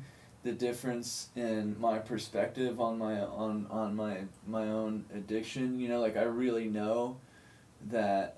Uh, I really know that I just cannot drink or use no matter what, you know, and like there's another stupid ass fucking saying. you Yeah. know? Hate that one. But it's true. I really know that now and I also I also I also know that um, you know like like I mean like we were saying, like I know I know that that I need to not not decide what happens for my recovery myself. Like that's that's what we have like the fellowships for and sponsors for and and believe me, like I hated having to be a part of that shit. It really doesn't bug me now. Um, so there's this whole like willingness is, is really the theme of my recovery. Willingness and and the one bit of knowledge that does help me is that I don't know jack shit. You know, or that what I do know doesn't isn't gonna ever help me. Yeah. It's it's something outside of myself is what's gonna help me, and and uh, a big part of that, you know, for those for those of you who are who struggle with the higher power thing, I mean, a big part of the something outside of myself is like the you know, the fellowship in the program right now. Yeah. That's a power that's that it just isn't my power too, and and it, it could be argued that it's greater than me. But I think that's most important is that it's not you because you you don't have the subjective relationship with your addiction. You're too close to it. But out, anything outside of you does. It can look at you and your addiction and see like that's why people in, in, in, in the literature it always talks about how other people can see that you're fucking up, but you can't see it. Or another instance, like we think that we don't seem high, but everybody really knows. Knows, you yeah. know? So it's just like it's it's it's. I stay willing by being aware of all of that stuff. Uh, and and the last the last thing, man, is I just really try to keep the the in in mind like all how terrible it was out there Yeah. for me. I mean, and I, I, I sucked at being a junkie. you know, like I really did. Like I I as soon as I would get like any drugs in my system, I would start fucking my face up. You know, or or just fucking my body up in general, or just make you know, and then I would get so desperate that I would use like I don't care whose needle I use, yeah, I did that know. too. blah blah blah, and and uh, and then I also sucked at like I never had any money. I was never good at hustling. I I I was good at selling drugs when I had them, but I'd always get myself into this trap where like you know like I, people would have people and I was blessed because people would help me out a lot you know Yeah. people liked me. And uh but then but then when I would get drugs all those people would be sick and I wasn't gonna tell them no. So I'd end up giving a lot of it away and I could never get a, ahead I was always just either mooching or giving my shit away which made me have to mooch. It was a cyclical thing and uh, and and and I was just really bad at it. So I just don't ever. I try not to forget that, and that's really working for me right now. What I'm what I think about a lot is like, how am I gonna avoid that leaving me? Because at some point I'm gonna get confident. You know, like I'm gonna become jaded uh, about something. You know, and think that like I have all this time. You know, Yeah. like like you know, and, and it's you. I try not to worry about it too much, but I think about it. You know. Oh, I well, think about yeah. it all the time, and I, I, I just I just really hope that that it stays in the front of my mind, and I you know like I can just tell you what's worked for me now, um, and then get back to me in like a year, and, and I'll and I'll I'll let you know if that's still working. Well, I like that. That was really articulate because I think about that all the time too. Because I'm like, okay, um, I want to actually get it down this time. I don't want to be 40 years old and having to repeat these same problems again because then I'll feel like even a bigger piece of shit. You know, like this is the perfect age, I think, where it's like, all right, I need to get on top of this. And it's like, I've already seen one of my best friends and you know, co-host from this fucking podcast do this program perfectly was called the poster child of this place. And then three months after getting out he's like i'm not going to sober living. I've already had to be locked up here did, forever. yeah. and then it's like i already had to do drug court. And he's like i want my freedom back. And then what he does is he gets complacent. I don't know if it was complacency but he was just like stop going to meetings. Stop talking to his sponsor. dude. That's what it is. Always, it's like you stop taking direction. You stop doing all this dumb shit that they fucking tell you to do, and it's yeah, it sucks. And it's like there's there's a part of every one of us I think that is just like has this big problem with with with following, you know, like, Instruction. right? Or just like at least for me, like I've always had to fucking like figure out like like like bushwhack my own path through life, and man, I've I've struggled so much because of that, unnecessarily so. Like it's cool to be an individual and all that, but I put so much stock in that. Mhm. So for me, it's like, well, I want to figure this out for myself. yeah you know? self-sufficiency And then eventually you'll just believe this lie you're telling yourself, or like, yeah, you can do that, or that you have done that. yeah You know, and that's what happens for so many people. I think it's there's like a part of us all that wants to that that wants that to be true. You know, they want self will to work for them again, or if at all, if it ever worked. Yeah. Oh, dude. Guess what? I don't even want to know, dude. Yeah. You, well, well, I'm gonna tell you anyway. It's almost one a.m. Oh, great. and uh, do you you don't have work crew tomorrow? no, but I gotta be up to five thirty anyway. So do I.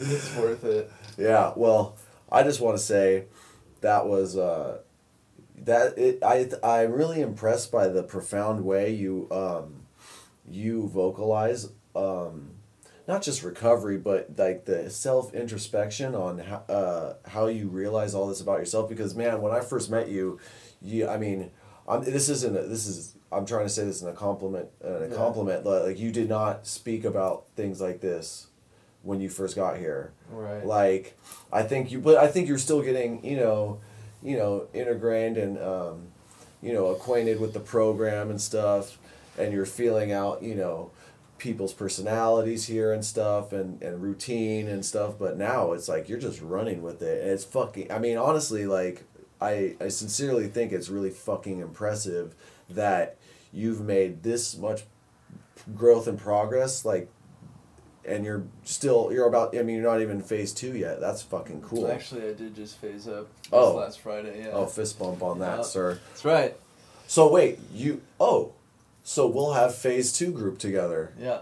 I haven't even started that yet.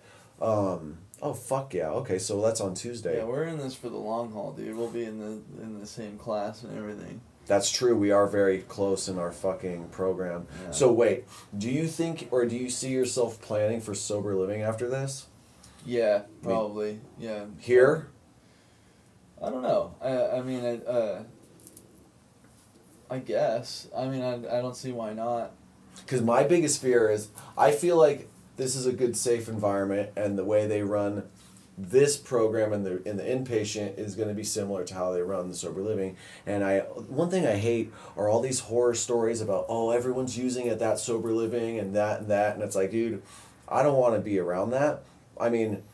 I can see myself dealing with it, but I don't want to put myself in that kind of environment. It, kind of de- defeats the purpose of Of being in a here sober- for in a- 12 months. you know, or being in a sober living at all. Like Yeah, exactly. To be there so you live around people who are not using and drinking. Exactly. Yeah. So it's like, I think about that too, where it's like, I think about, well, what if uh, I do this program and then I get confident and I'm like, oh, I've earned the right to not go to as many meetings, or I've earned the right to to do things this way and that way, and it's like never earned that right. no, exactly. That's the rule of That- thumb right there. Yeah, this is Yeah. something I have to practice for the rest of my life, and you if I want to it, do that though. That's that's the good way to look at it. well, yeah, and I actually enjoy meetings now, Yeah. which is weird because at first I was like, ugh, I can? Imagine when you get to sponsor people and then and then your sponsees do well, dude. That's got to be a really good feeling. Yeah. You know, like helping people is a good feeling. Well, plus it helps me get out of my own head. I've always, even when I was using, I would I would enjoy talking to people about their issues or listening, me and then and, and if they asked for uh, reciprocation, I, I would give I would give feedback. But uh, every time I did that, even when I was stuck in my using days, it helped me just get out of all my bullshit that I'm dealing with, which is like weird, like to me because it's like. Um, the, usually the thing that helps the most is the thing I least expect. Or back then, you know, back in the day it was. So it's like, um, Another example of how you how you, you don't know shit. yeah, You know? exactly. It's usually like the things I don't want to do at first glance are the things that I need to do, you know, which is just crazy. So yeah, we should wrap this up, but definitely, I would. I really want to get you back on because I know we just kind of scratched the surface and we didn't get into your whole story, but we got into a big, a lot of it, Yeah. and uh, uh, I I just love the way you speak about all those things. But is there anything you would like to say to I guess our brethren of the squadron? Yes. We'll with this. Were you at the uh, the book study a couple Fridays ago when I did the pie graph thing? No, I wish I was though. Okay, All right. so check this out. So imagine a, a, a, a circle, a pie graph that represents all the knowledge that you're that that is capable of being known. Like all the knowledge is in is represented by this pie graph. Imagine one little sliver of it, like let's say like this probably isn't even accurate, but it'll do for the for the diagram. Ten like a ten percent sliver. Mm-hmm.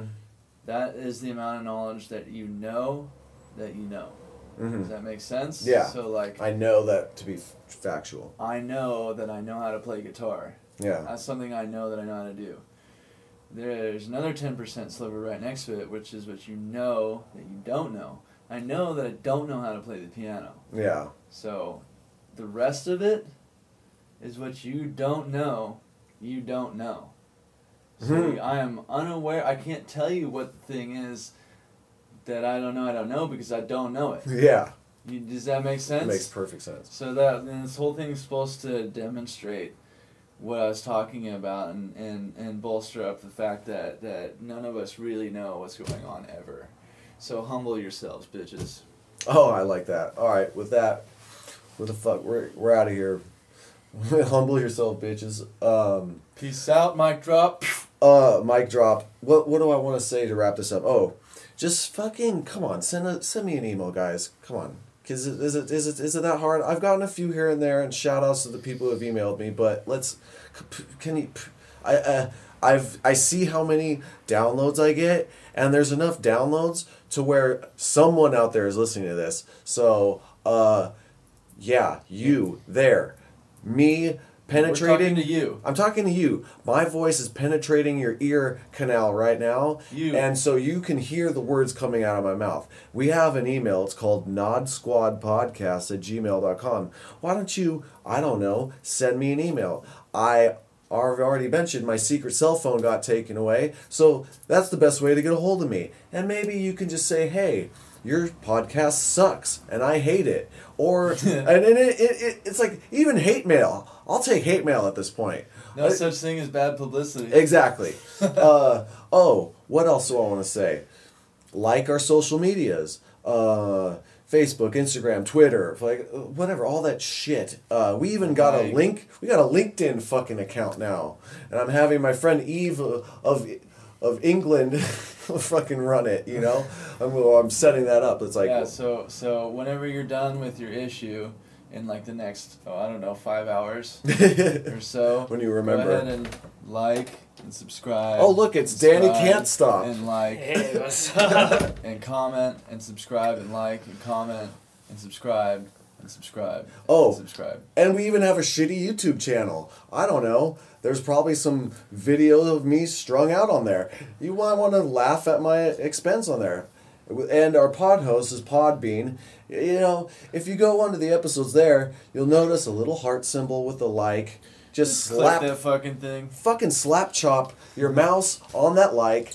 And just, ju- I, I need to get numbers up. I need to get sponsors. I need some fucking bang and nick and vape juice money. You know, I mean, I can promise you, I get randomly drug tested enough that I won't spend it on dope. And if I did, I wouldn't be making. There'd be no more episodes because I would have pawned this fucking awesome Tascam mic. So it's like, you know, you can see, I put some investment into it. And I, I'm not even asking for your money at this point. Maybe I will later. Just email him and validate his ego. Oh, dude, for sure. Feed into my narcissi- narcissism.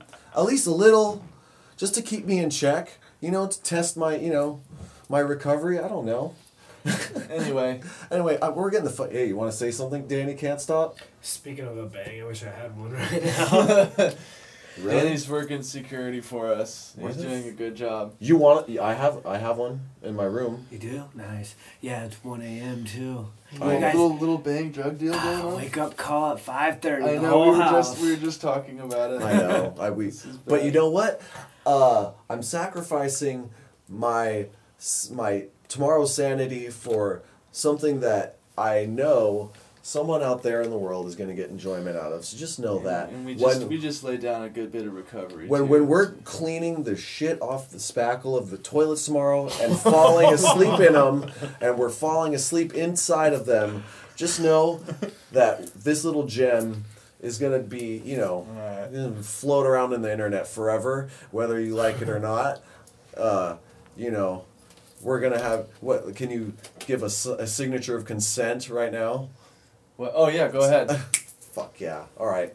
Um, I don't know what the fuck else, you guys. Oh, you know what? One more thing. One last thing, you guys. I've been getting some fan mail sent to this uh, place, and it's awesome. I love you guys for writing me letters. I know no one does that in you know today's era of digital technology and fucking whatever. But you know this. It's just write me a letter, and uh, just message my stupid troll account, Brian Unk Albert, and I'll, I'll give you the address, and you can write me a letter, and you can even say I suck. I don't care. I just want attention. I'm a attention whore.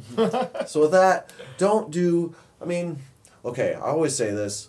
I might as well say it while you're here. I was like, I don't condone the use of drugs. I'd rather you didn't do drugs. But if you are gonna do drugs, Be safe. be safe, but and, and just don't do needles. Like if you're gonna do drugs, just don't use needles.